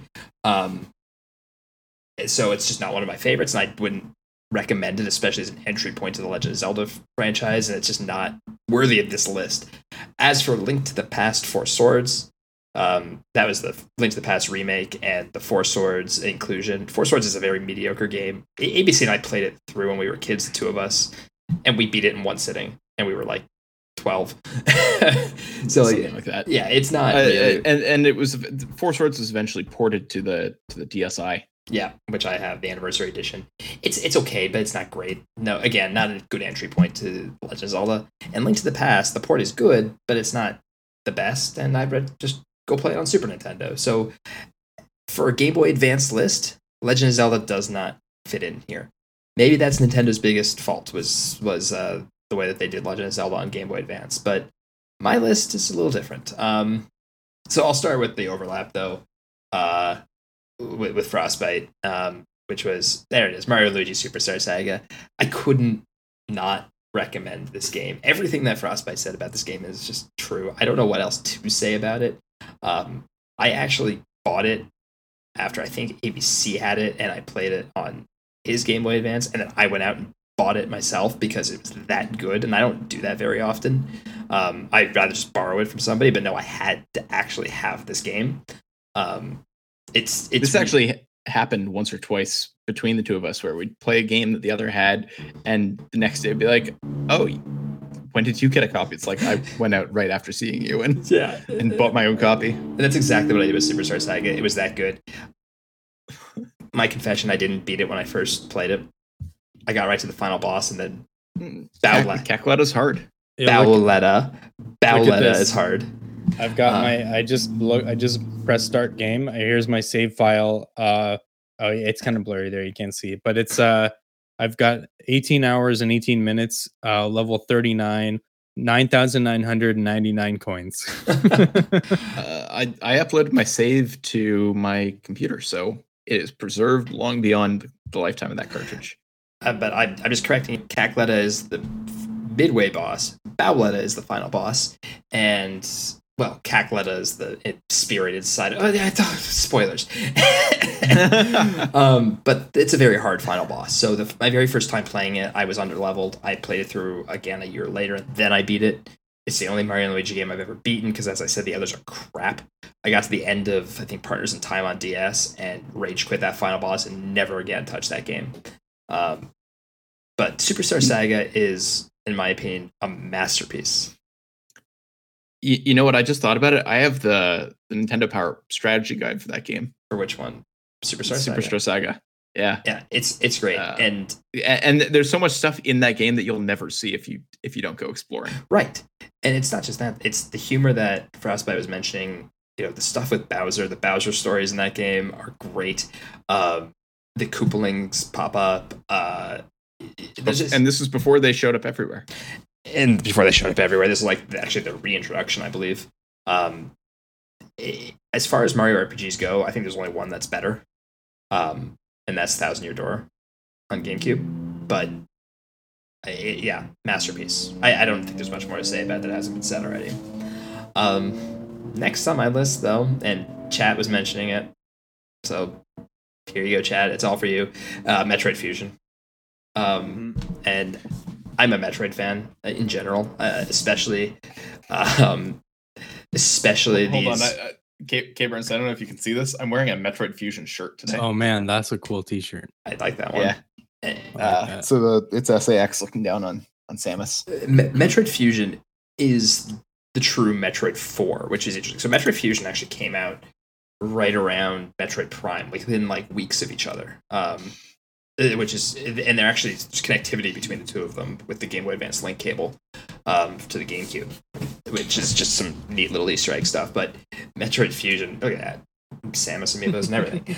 Um, Fusion, it reminds me a lot of Super Metroid, more so than um, a lot like probably more so than any other Metroid game since. Like Fusion, it's a little more linear, and by little I mean a lot more linear.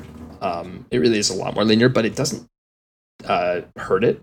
It's got more of a narrative to it than previous Metroid games do. Yeah. Um, it, it's it's and it plays beautifully. And I can say this without memory because I just replayed it last week as one of my Game Boy Advance games, and I beat it again.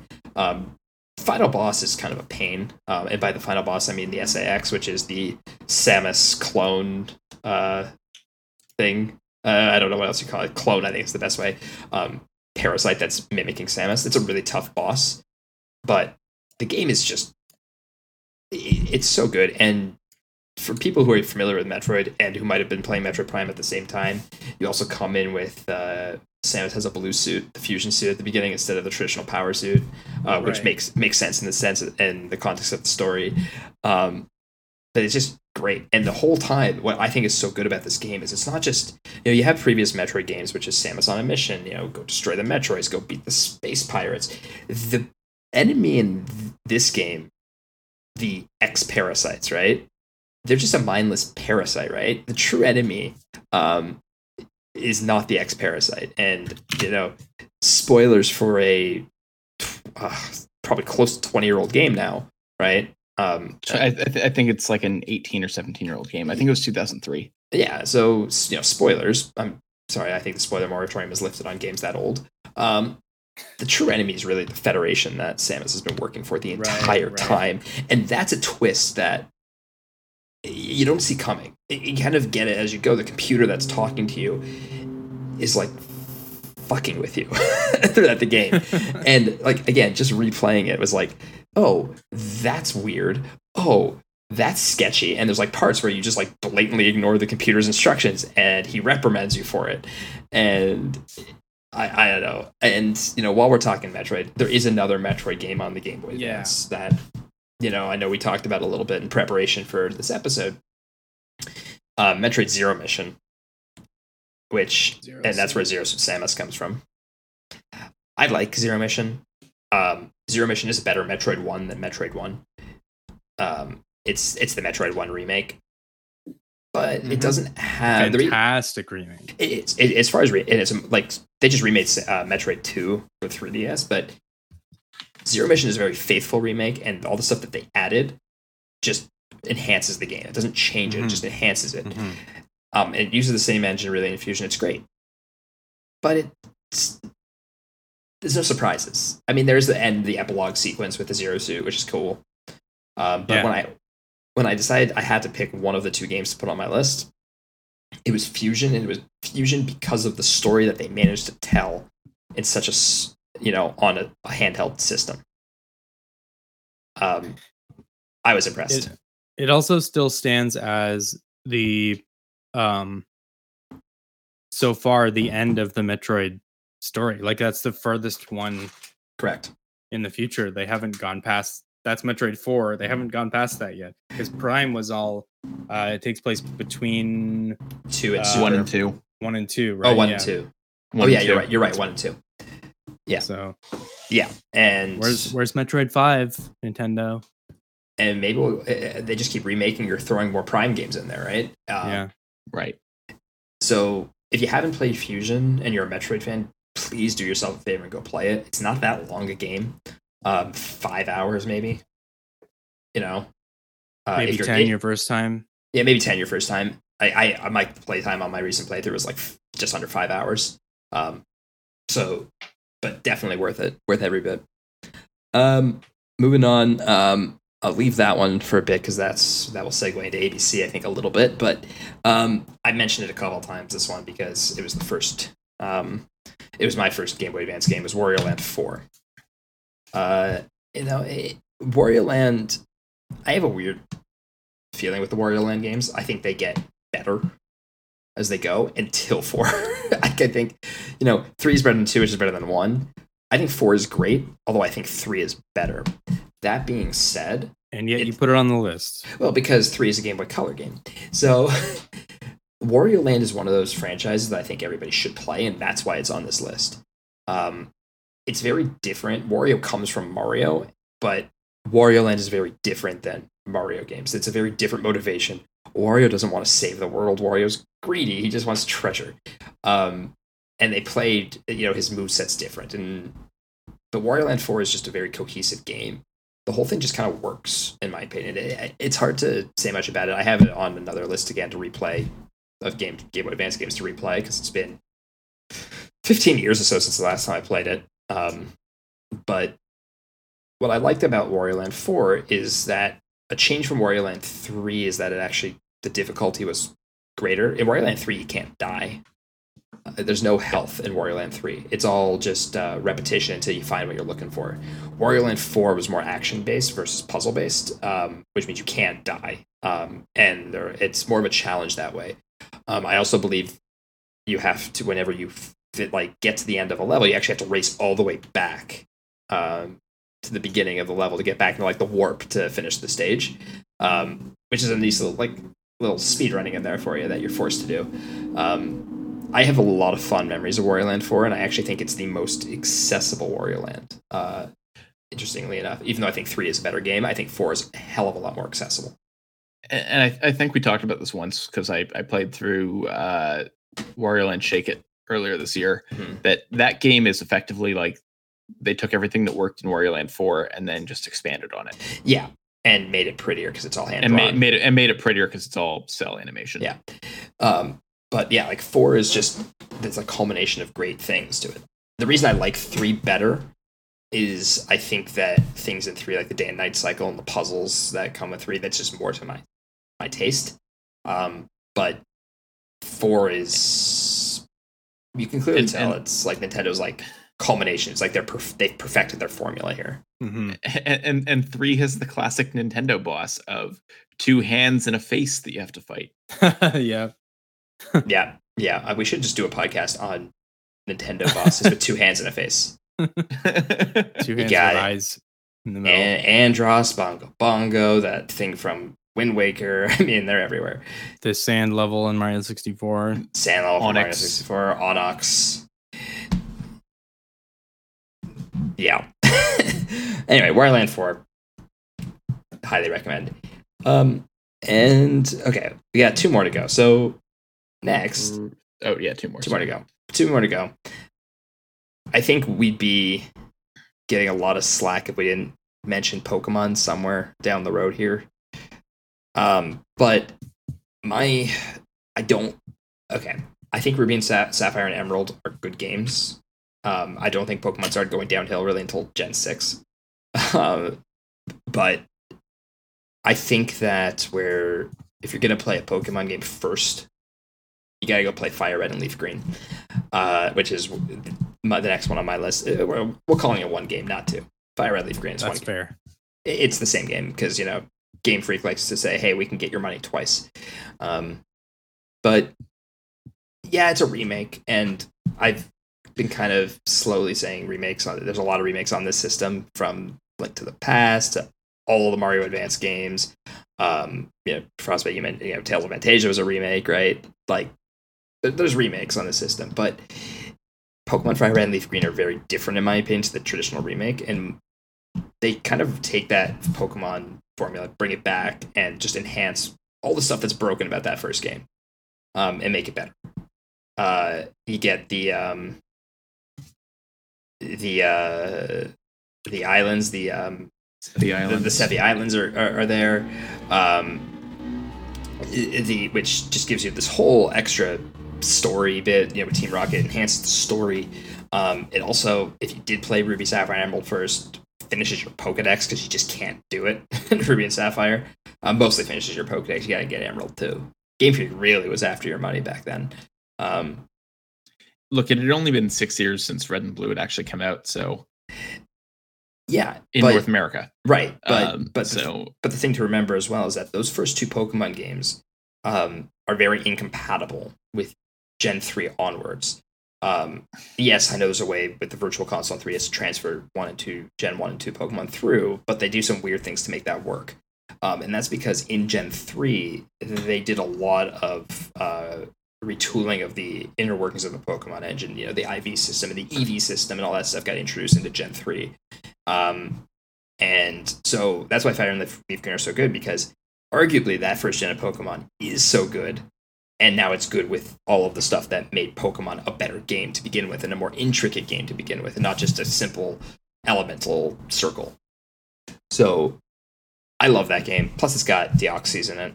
Yeah, you need an event, but Deoxys is badass. Um, that that's the Pokemon game. I, it's the one that if I'm going back to you know playing randomizers and things like that, it's my favorite one to do. Um, it, it's a good game. Uh, I think I still have a Leaf Green cartridge somewhere. I got rid of my fire red. I think my brother. I think he sold it to my brother. So it's still in the family. Uh, I, I, I have my copy still. Yeah, it's the one that I will. It's one of my favorite Pokemon games still. Is Fire Red Leaf Green. Incidentally, the next remake that they did, which was also great, if not the best game that they may ever made. Um, maybe on our DS episode in a couple years. um, all right, and last, and this one's gonna build into ABC because I think we share this one.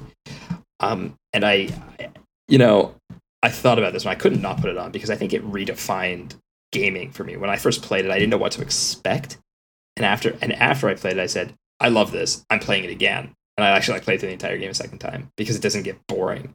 Um, and that's WarioWare Inc. Mega Micro Games, Mm. the first WarioWare Inc. Um, what's his name? Nine Volt. He's he's the best parts of that game, by the way. Nine Volt's games.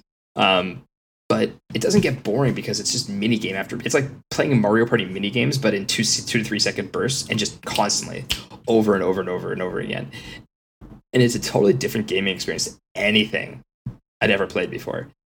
I think it worked best here. I think there's a couple, one other one on Game Boy Advance, uh, which uses gyro stuff, right? Twisted.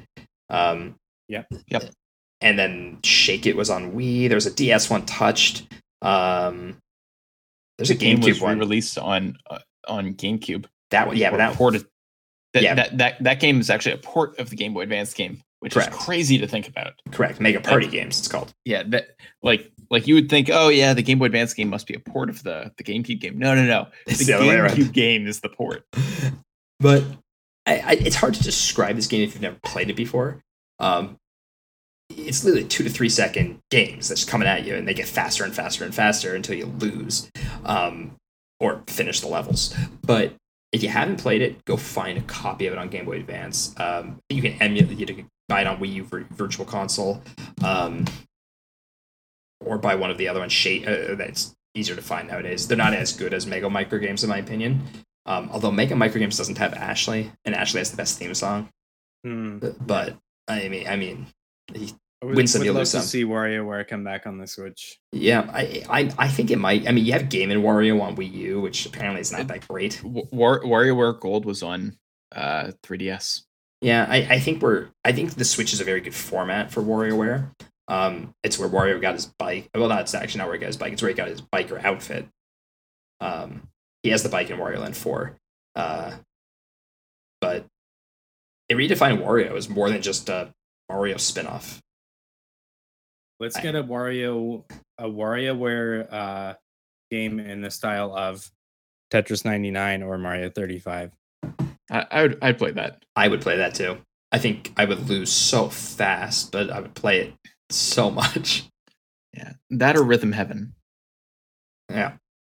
But yeah, that's that's those are my five. And like I said, no Legend of Zelda on there. Very out of character for me. It's probably the only console I would ever do that on. It, I, I- I think it's funny because you're you're gonna look at all of our lists, guys, and uh, you're gonna notice there's no platforming Mario, there's no Yeah. Zelda, there's barely any Metroid, there's no Yoshi, there's you know like it's Well, devoid of all of that. Well, also Right. we to be fair, we were trying to make lists of uh, you know, the maybe the less obvious things that you would want Well, to recommend. I, to I. I, I- I think it's the games that we like look at and appreciate fondly, and the ones that we think we would want to tell people like, oh, you're you're picking up a GBA, like these are the games I want you to to give a shot. Also, don't forget Right, about like- Mario. You mentioned no platforming Mario's, but there were f- three and a half. I mean, I say four, fine, four platforming Mario games, and they're all remakes, yeah, right? Super Yep. Mario, the Super Mario all- Advance series are all remakes. and they were Yep. all inferior remakes. uh, with the exception of Mario Four. Brothers Three, which Yeah. I talked about extensively on the That's with true. regards to the That's true. stuff. Although I will Um, say three, Super Mario Advance three was for a while the only real good way to play Yoshi's Island, um, because Nintendo wasn't re-releasing the Super Nintendo, right? They didn't release Yoshi's Island on Virtual Consoles, and Yep. they did release um, Super Mario Advance three on both the G, the 3DS Ambassador, and the Wii U Virtual Console. Yeah, So- just bizarre decision. Yeah. in my opinion. Yep. All right. So Let's, Uh, do the list. Let's so so we're gonna start with the one that's the repeat, which is um, WarioWare My Inc. Mega Micro Games. Uh, never never owned the game, but I had enough friends who did.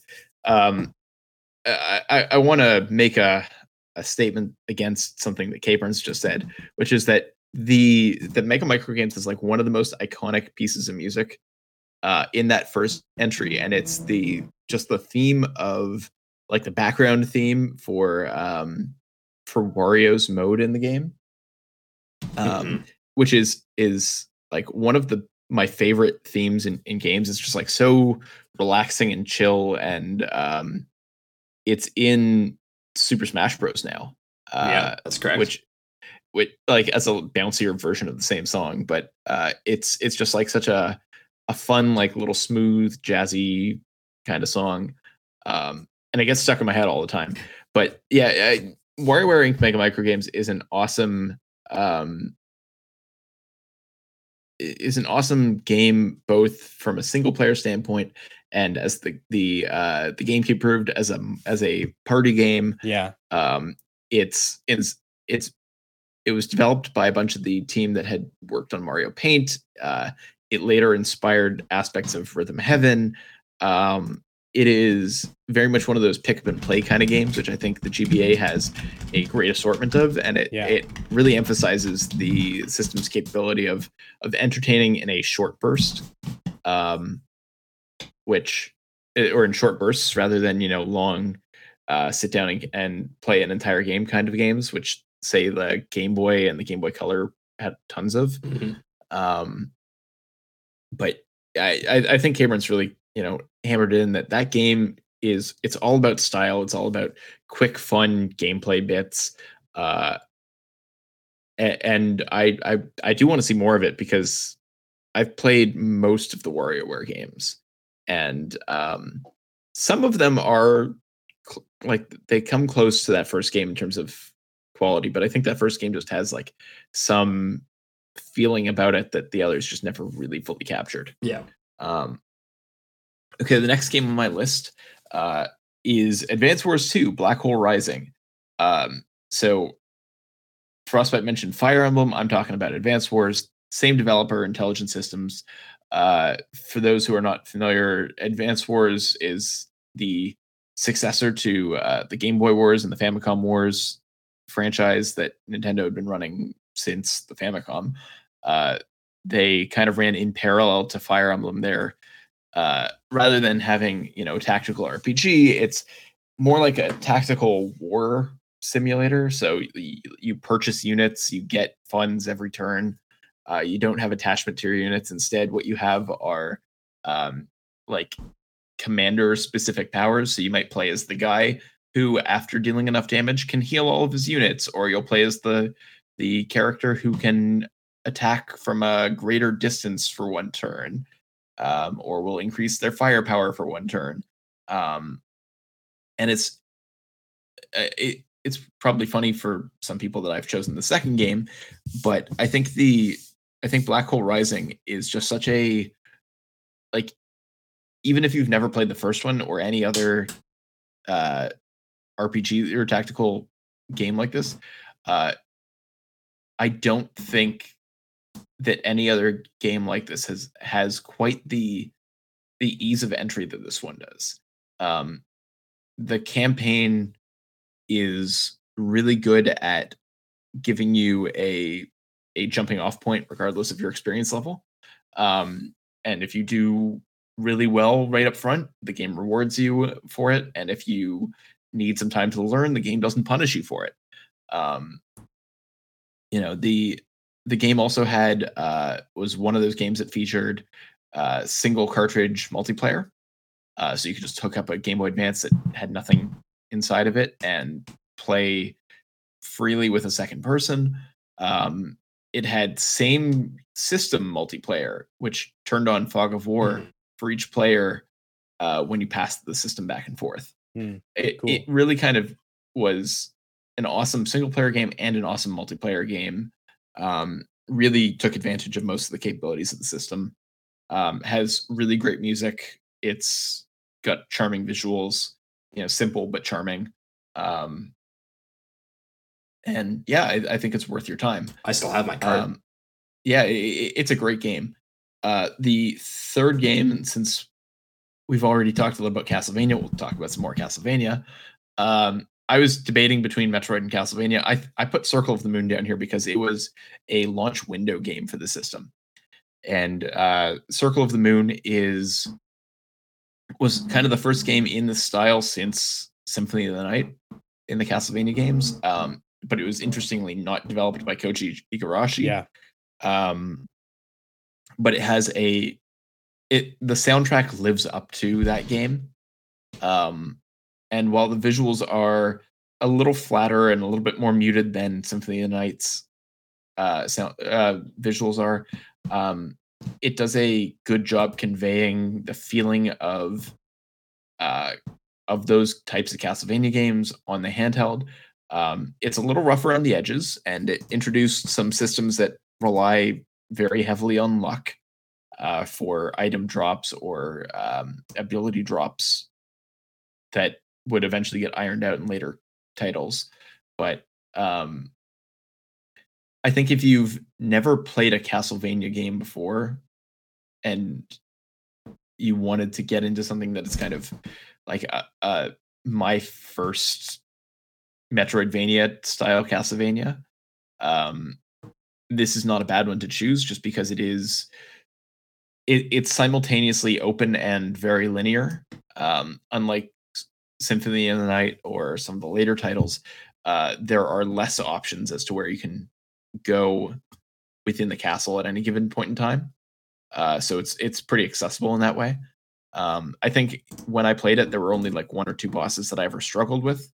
Um, but you know, some combination of and if if you're going to play this game, I highly recommend you play it on a TV somehow because even though the game looks like ass on an actual handheld, uh, the visuals really shine through on a TV. Or at least Um, play it on a backlit Game Boy Advance. Or well, at, at the very least, play it on a backlit Game Boy Advance. Not but- my yellow one that now you use in your possession. Yeah. Yeah, that's correct. Uh, so my third game is Kirby and the Amazing Mirror, and this is, uh, I think, the only Kirby game that we included on, in any of our lists. Uh, the the Game Boy Advance had a few of them, but Mhm. this is the one that I've chosen.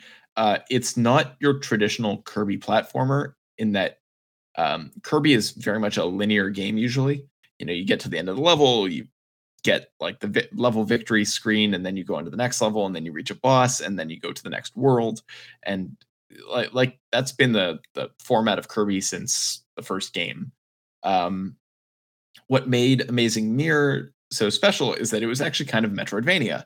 You had a, a hub area and a map, and you could uh, you would travel back and forth through um, through these areas, collecting treasures and things that opened up different areas, um, and cosmetic uh, abilities, so you could like recolor your Kirby. Um, the game f- featured you and three computer controlled Kirby's who all ran around doing different things, but you could call on them at any given time to help you in in battles and things like that. Uh, and like you could sort of control them when they were on screen. Um, but again, this was one of those like, hey, you can link up with three other friends and play together. And so you could all go off and do different things and beat different parts of the map and then come back and beat the, like the speed runs for this game. I'm pretty sure the four player speed run is like insanely quick because everyone goes off and does their own thing.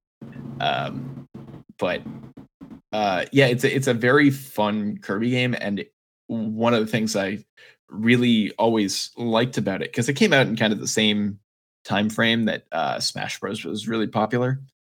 Yeah. Uh, that and one of the the copy abilities was the Smash ability that you gained by beating Master Hand. Mhm. And um, when you absorbed that, you literally got the moveset from Smash. That's cool. Uh, a- and you know, with like the button inputs and things like that. And it was it was a really cool Kirby game that no other title has really come close to in terms of the structure and format of it.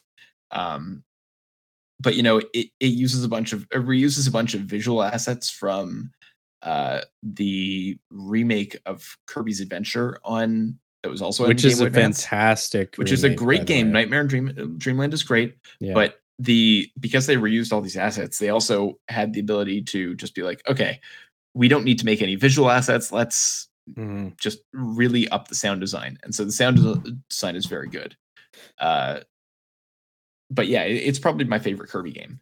So I actually own uh, Amazing Mirror, but I've never beaten it, and I've tried a couple of times, and I, I gotta say that game is really confusing. like I, I, it's a it's a maze. Like I, You- I remember you just have getting to It's rely on the thrown map. amazing mirror. Yeah, you, ha- you have to rely on the map. I Um, got completely lost every time I tried to to play through it, and just ended up putting it down. yeah it it's it's interesting because it does a bunch of things that no other Kirby game has done. It introduces a bunch of bosses and boss types and fights that haven't been seen elsewhere. Um, so I th- like you fight Wispy Woods once, I think, or you fight an equivalent of Wispy Woods, but it's not actually Wispy Woods. You fight like a, a, a little castle with a face, and it, it's effectively Wispy Woods. Um, but they they really try to mix it up. It doesn't feel like any of the previous Kirby games eh, because of that. Um, It's a very highly and- reviewed game, so maybe it deserves another chance. for Yeah, me. yeah. I, I I think it's one of those games that I I don't know if I want them to you know go back and try again with it or if they should just you know if if it got the NSO online treatment um I think this is true of a lot of Game Boy Advance games it would do, like if it had that latency free online play that a lot of NES and Super NES games have now uh it would really benefit from it because it's it's just one of kind of like Four Swords. It's it's a good time either uh you know running around solo or running around with your friends in that game. Um but the last game I've chosen is really only half of a game. And, I debated uh, putting this one on my list too. And I can't recommend the other half of this game because I haven't played it yet, even though I have it. And that's Golden Sun. Um, so I am a big fan of Camelot's RPGs. I've talked about it in the past. Um, I got into Golden Sun because I liked the Mario Golf and Mario Tennis games so much, and visually it ha- it has that you know kind of awkwardly morphing sprites when they talk or move uh, appearance, and it's got you know some pretty great music. Um, so I, I picked it up, not really knowing what I was getting into, and um, Golden Sun is one of my favorite JRPGs. Uh, It's fantastic. the for, for a lot of reasons that I've actually talked about disliking other RPGs. So you i- i- it's weird in that like you level up your characters, but all of their their class typings and all of their magic abilities and things like that are these equipable characters um, that you can swap around freely between your party. And uh, everybody has an affinity to one of these elements and while you can you know pair up like the guy who's he's got he's naturally um got got an affinity to fire you could put all the fire guys on him or you could mix them up and give them like a, a range of abilities so the game really encourages mixing and matching your abilities and and trying new combinations and you don't get penalized for it because you can switch at any time um but the, the the game is very clear about where it wants you to go at any given point in time. Um, so you never get lost. Uh, the so much of the overworld is interactable, which I find is a big problem in a lot of JRPGs where the worlds just feel flat. Like you just have to get from point A to point B. Hmm. But um, each one of these abilities that you equip may do so- something like, oh, you need to equip, you know, the fire uh, or the land and the earth ability so that you can make beanstalks grow. And for whatever reason, that combination is going to be incredibly useful in the overworld. So, uh, through that overworld exploration, they really encourage um, exploring the systems within the game. Um, the, the game has a great quick battle system. The the uh, the story moves at a good pace. Um, I, I played it for the first time right after having finished Chrono Trigger, and I was kind of equally as enthralled with this game as I was with Chrono Trigger at the time.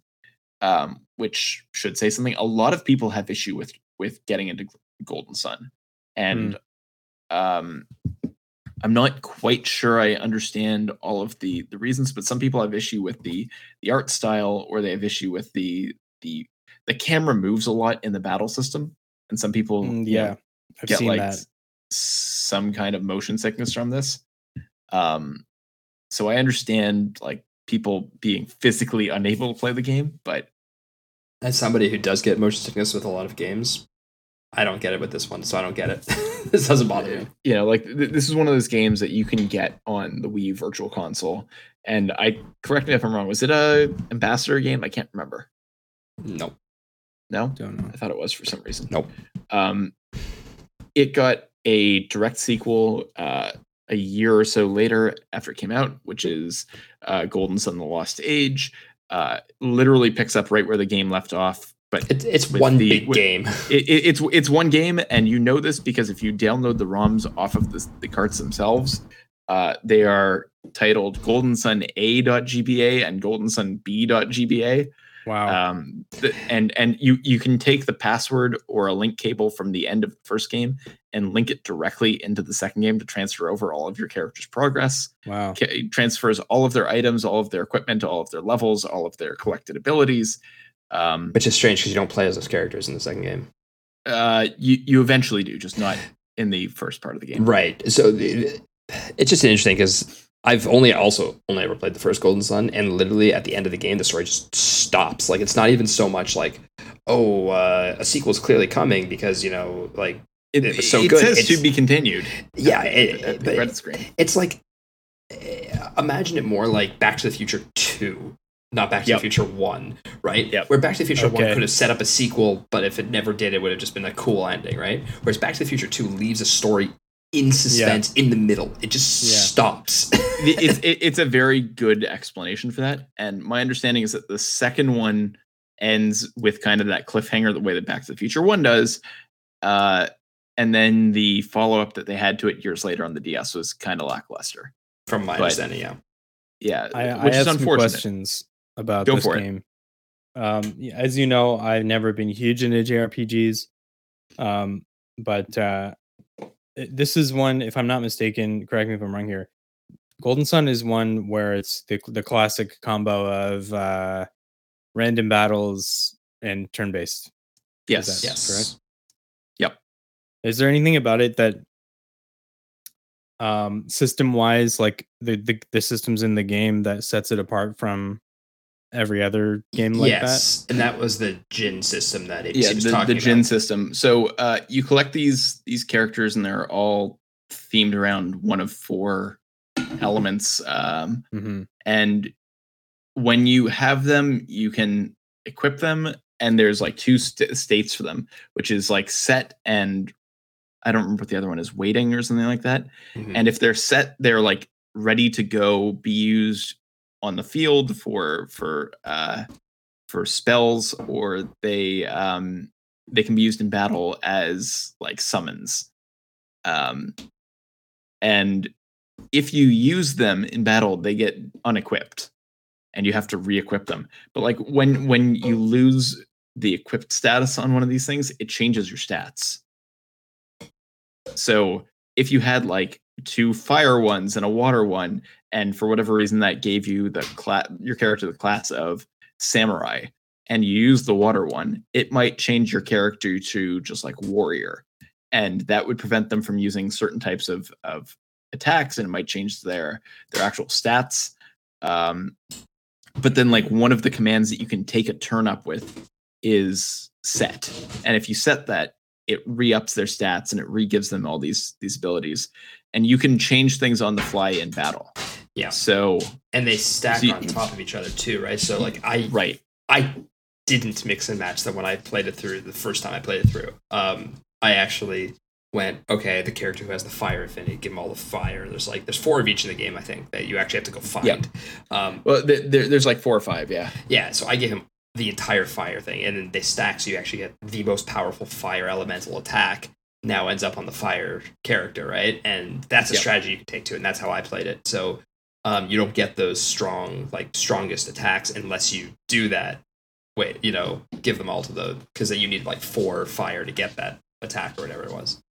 Yeah, interesting it, uh, it, it, it encourages mixing and matching the various abilities which i mean let, let, let's let's use a different example. I just played through not, ju- not just but recently played through uh final fantasy 7 and in that game you know the materia can be moved around from character to character but aside from the minor stat boosts that you get from everything like if you've decided that one character should just have or all of your characters should have the ability to heal, you can just give healing abilities to all your characters. You have to, based on the the distribution of certain abilities. Like if you only have two water Djinn and the water ones are the only ones that provide healing abilities, you have to select very carefully like all right, this character is better suited for for healing or this character is uh is going to stand in the front line of my attack. So I'm going to give him all the earth elemental guys cuz he can take a beating. It'll raise his defense or whatever. Um and but you can say like, "You know what? No, this other character should be a healer." And I'm gonna, just going to move all of the water stuff over to them um, and there's nothing stopping you from doing that. Yeah. So, uh, you know, moment to moment, you can kind of reclass your characters as if you know you were just wiping the board clean and rewriting their character sheets. Yeah, it's worth it. It's worth it a playthrough if you've never checked it out before. Uh, if you do end up playing through the first one and liking it, unfortunately you have to kind of play the second one which i never did so i guess i didn't do what i was supposed to do. I don't actually know how the story ends but like uh, it really does just sort of like i said before it just stops midway. It's like they, they talk to you about like lighting four lighthouses which doesn't say much about the story but you know as you're going through at the, basically the second the first game ends with the second lighthouse being lit and then it's just done. Yeah. There's still two lighthouses it's, left and so like i said i picked up both games and i am going to get to the second one at some point but i finished the first one in 2019 okay. and i just haven't gotten back to it um but i i fully complete like i got everything i could in that first game.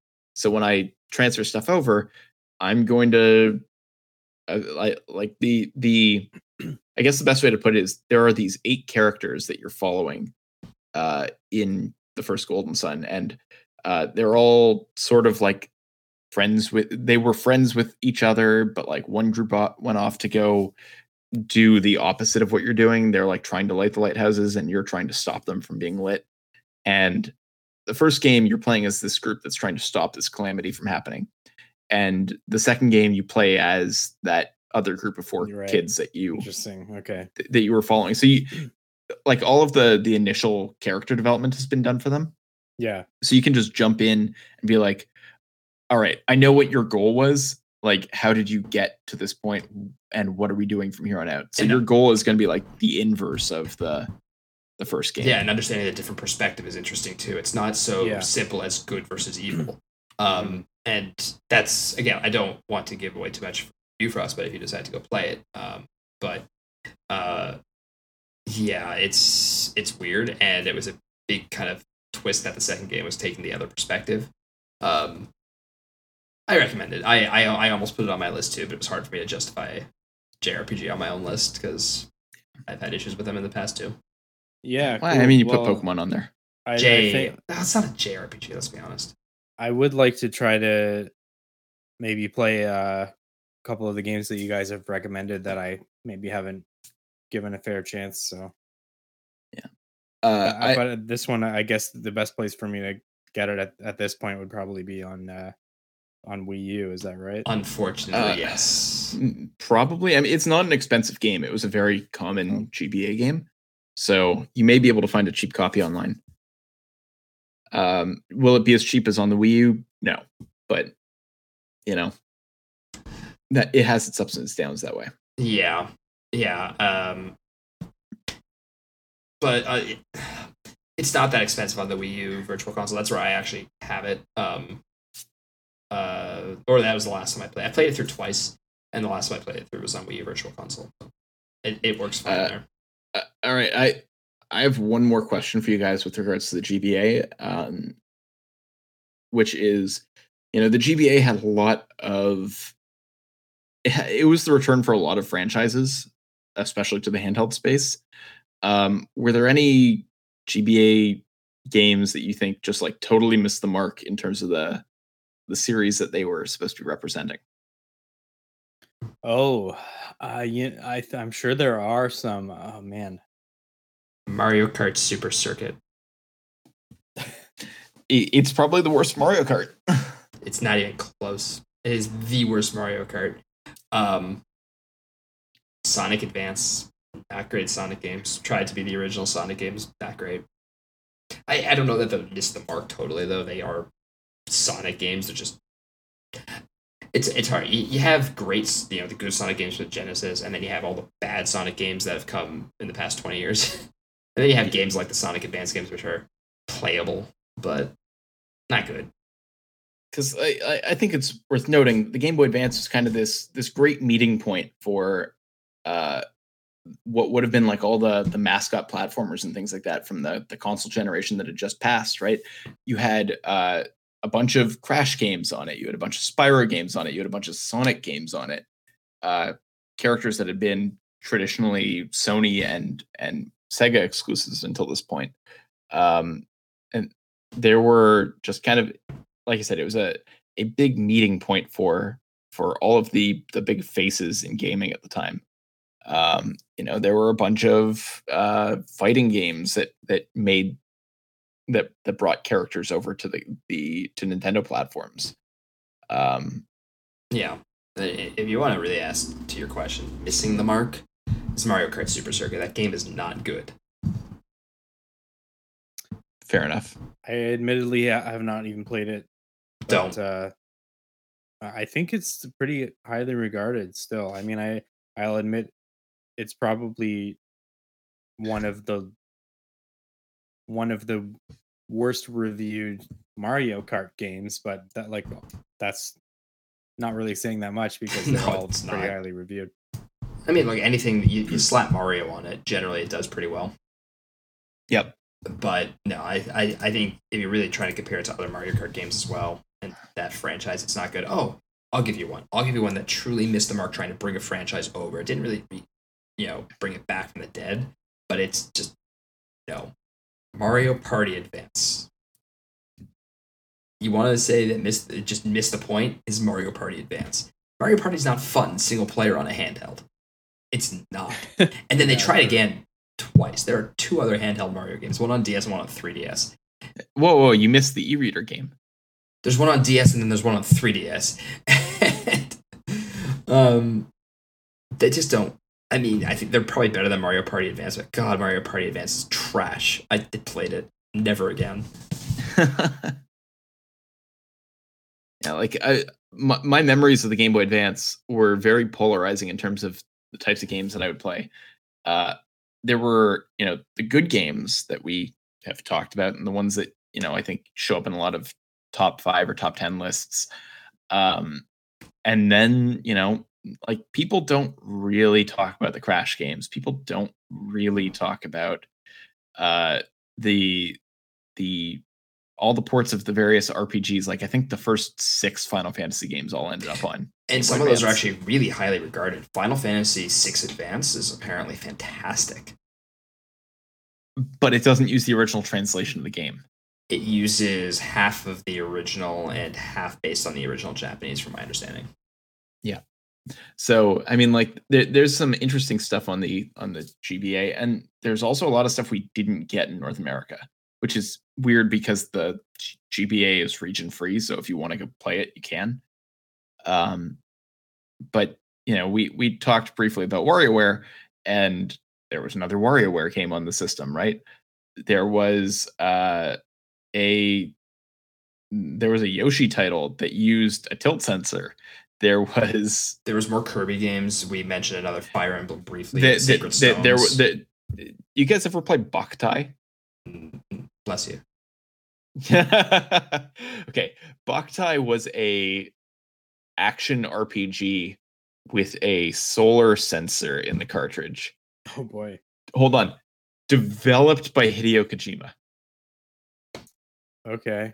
Well, that's There were interesting. th- there there were three of these games, so that's a thing apparently. and they linked up with the Mega Man uh, Battle Network games. Neat. Why? Yeah, I don't know. Just th- there's there's all sorts of weird stuff that happened on the GBA. There's an F Zero Um, game. Uh, there's two F Zero games Yeah, you're right. There are two F Zero games. because one of them we didn't get here. Yeah, I forgot about it. Mm, Yeah. Um, it- like if you look at all the Nintendo franchises, only like one or two of them didn't make it onto the system. There were ports of Donkey Kong Countries one, two, and three. Um, and three had an entirely different soundtrack because the system literally could not handle the SNES soundtrack. Yeah, that's correct. I think Um, there was no. I think the one you're saying franchise that didn't make it. I think Star Fox is one of the few. that's the one. Yeah, didn't, the didn't one. make it. Unfortunately, it did make it onto D, onto the DS very soon after the DS's release, and that game is the worst Star Fox game ever.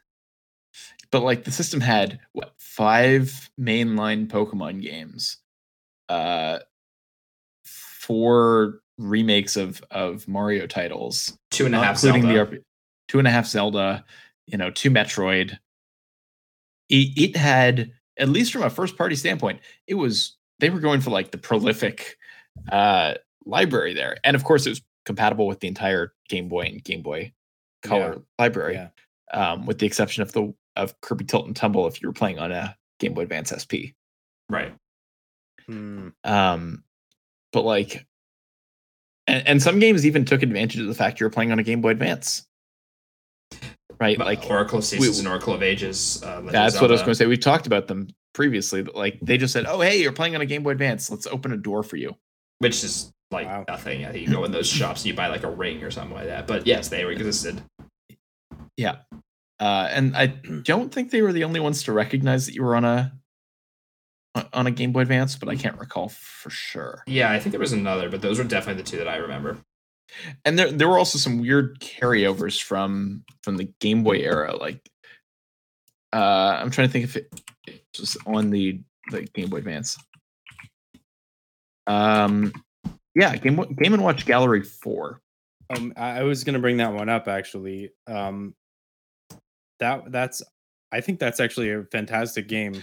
It, And it is. honestly- It just it, it feels like one of those games that has no business being on a Game Boy Advance.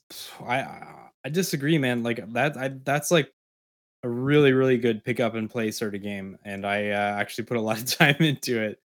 Um, Sorry, let, let, let me rephrase that. Given that the first three entries are like early G uh, or early Game Boy games, and like one of them was uh, compatible with the Game Boy Color, it was a Black Cart Game Boy game, if I remember correctly.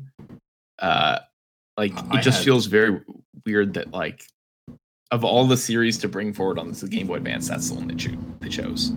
Yeah, I had one Right, of the them. I game- think I gave it System to you. didn't system didn't get its own Mario game, but here's Game and Watch Gallery Four. That's I think the biggest thing that the Game Boy Advance is missing is its own Mario platformer game. It, you know, DS had New Super Mario Brothers. 3DS had, uh, well, it also had a New Super Mario Brothers, but it also had um, uh, 3D Land. Yep. But uh, the Game Boy Advance just ported all the old ones. Here's Super Mario Yeah. Brothers 2, 3, World, and Yoshi's Island. Yeah, that's kind of weird. Yep. And well, and of course all of the NES games that got ported over. right, right. Um, so any uh, you guys have any like honorable mentions, games that you know didn't quite make your your top five list there? that you Yeah. want to just name drop. Yeah, I mean, I think I mentioned them during the, the thing already. Metroid Zero Mission and Pokemon um, Emerald, Ruby Sapphire. They were close inclusions, didn't make it. Um, I, I do think um, both Link to the Past um, and Minish Cap deserve a mention, although they don't deserve that stance on my list. But that doesn't mean they're bad games. Link to the Past, like I said, better on Super Nintendo. Still worth playing if Game Advance is the only way you can. Um, it's mostly fine. Yeah, I, I had a few as well. Um, so I, I mentioned my love of the the Camelot Mario Golf Mario Tennis. Um, they actually got direct sequels to the Game Boy Color games on the Game Boy Advance, um, which are both pretty good games. Um, Harvest Moon, Friends of Mineral Town, such a, a well loved game that it just got a remake on Switch. Um, it's Story of Seasons, Friends of Mineral Town, but it's the exact same game. Uh, Mario versus Donkey Kong, which is a sequel Hmm. to Donkey Kong 94. Um, I'm trying to think. There's like one or two other games that I I, I mentioned the the Crash and Spyro games. Uh, the Spyro games aren't great in my opinion on the the GBA, but I have one. Cra- but but but Crash Bandicoot. I, I have two of them. Uh, Crash Bandicoot. Uh, the was the huge the huge adventure is the first one i think. That game is a surprisingly good adaptation of the the side scrolling sections of crash. Um it was also developed by Traveller's Tales who went on to do the the N. Sane Trilogy and that was like their first moment with the series. Uh it it, it effectively just uses digitized assets from crash 2 and 3 on the ps1 but uh, it's a surprisingly good game. Um, you know, like like there's a few games that people probably ignored, but uh, if you like tactics games, there's Final Fantasy Tactics. Yep. Which got mention that. uh, I think it was Fi- Final Fantasy Tactics Advance. yeah, I think it's the name of it, which is like just straight up more Final Fantasy Tactics. So if you like that game, uh, there's more on the GBA, and I think there's more on the DS, right? Um, right. I don't uh, the the GBA is just like such a a dearth of or so like such a well of of just like weird hidden gems that all you have to do is like go digging in a game bin at at a store that has GBA games and you'll probably find something worth playing in there. Uh, Um I think that sums I up pretty nicely. You know, um, Yeah. yeah, there's something for everybody. that that it's absolutely one of those systems. It's par- probably the reason that the DS started to such a on such a high note because it supported all of the GBA library. That's true. And some games utilize the slot. Yep. Look at you, That's Pokemon true. Gen 4.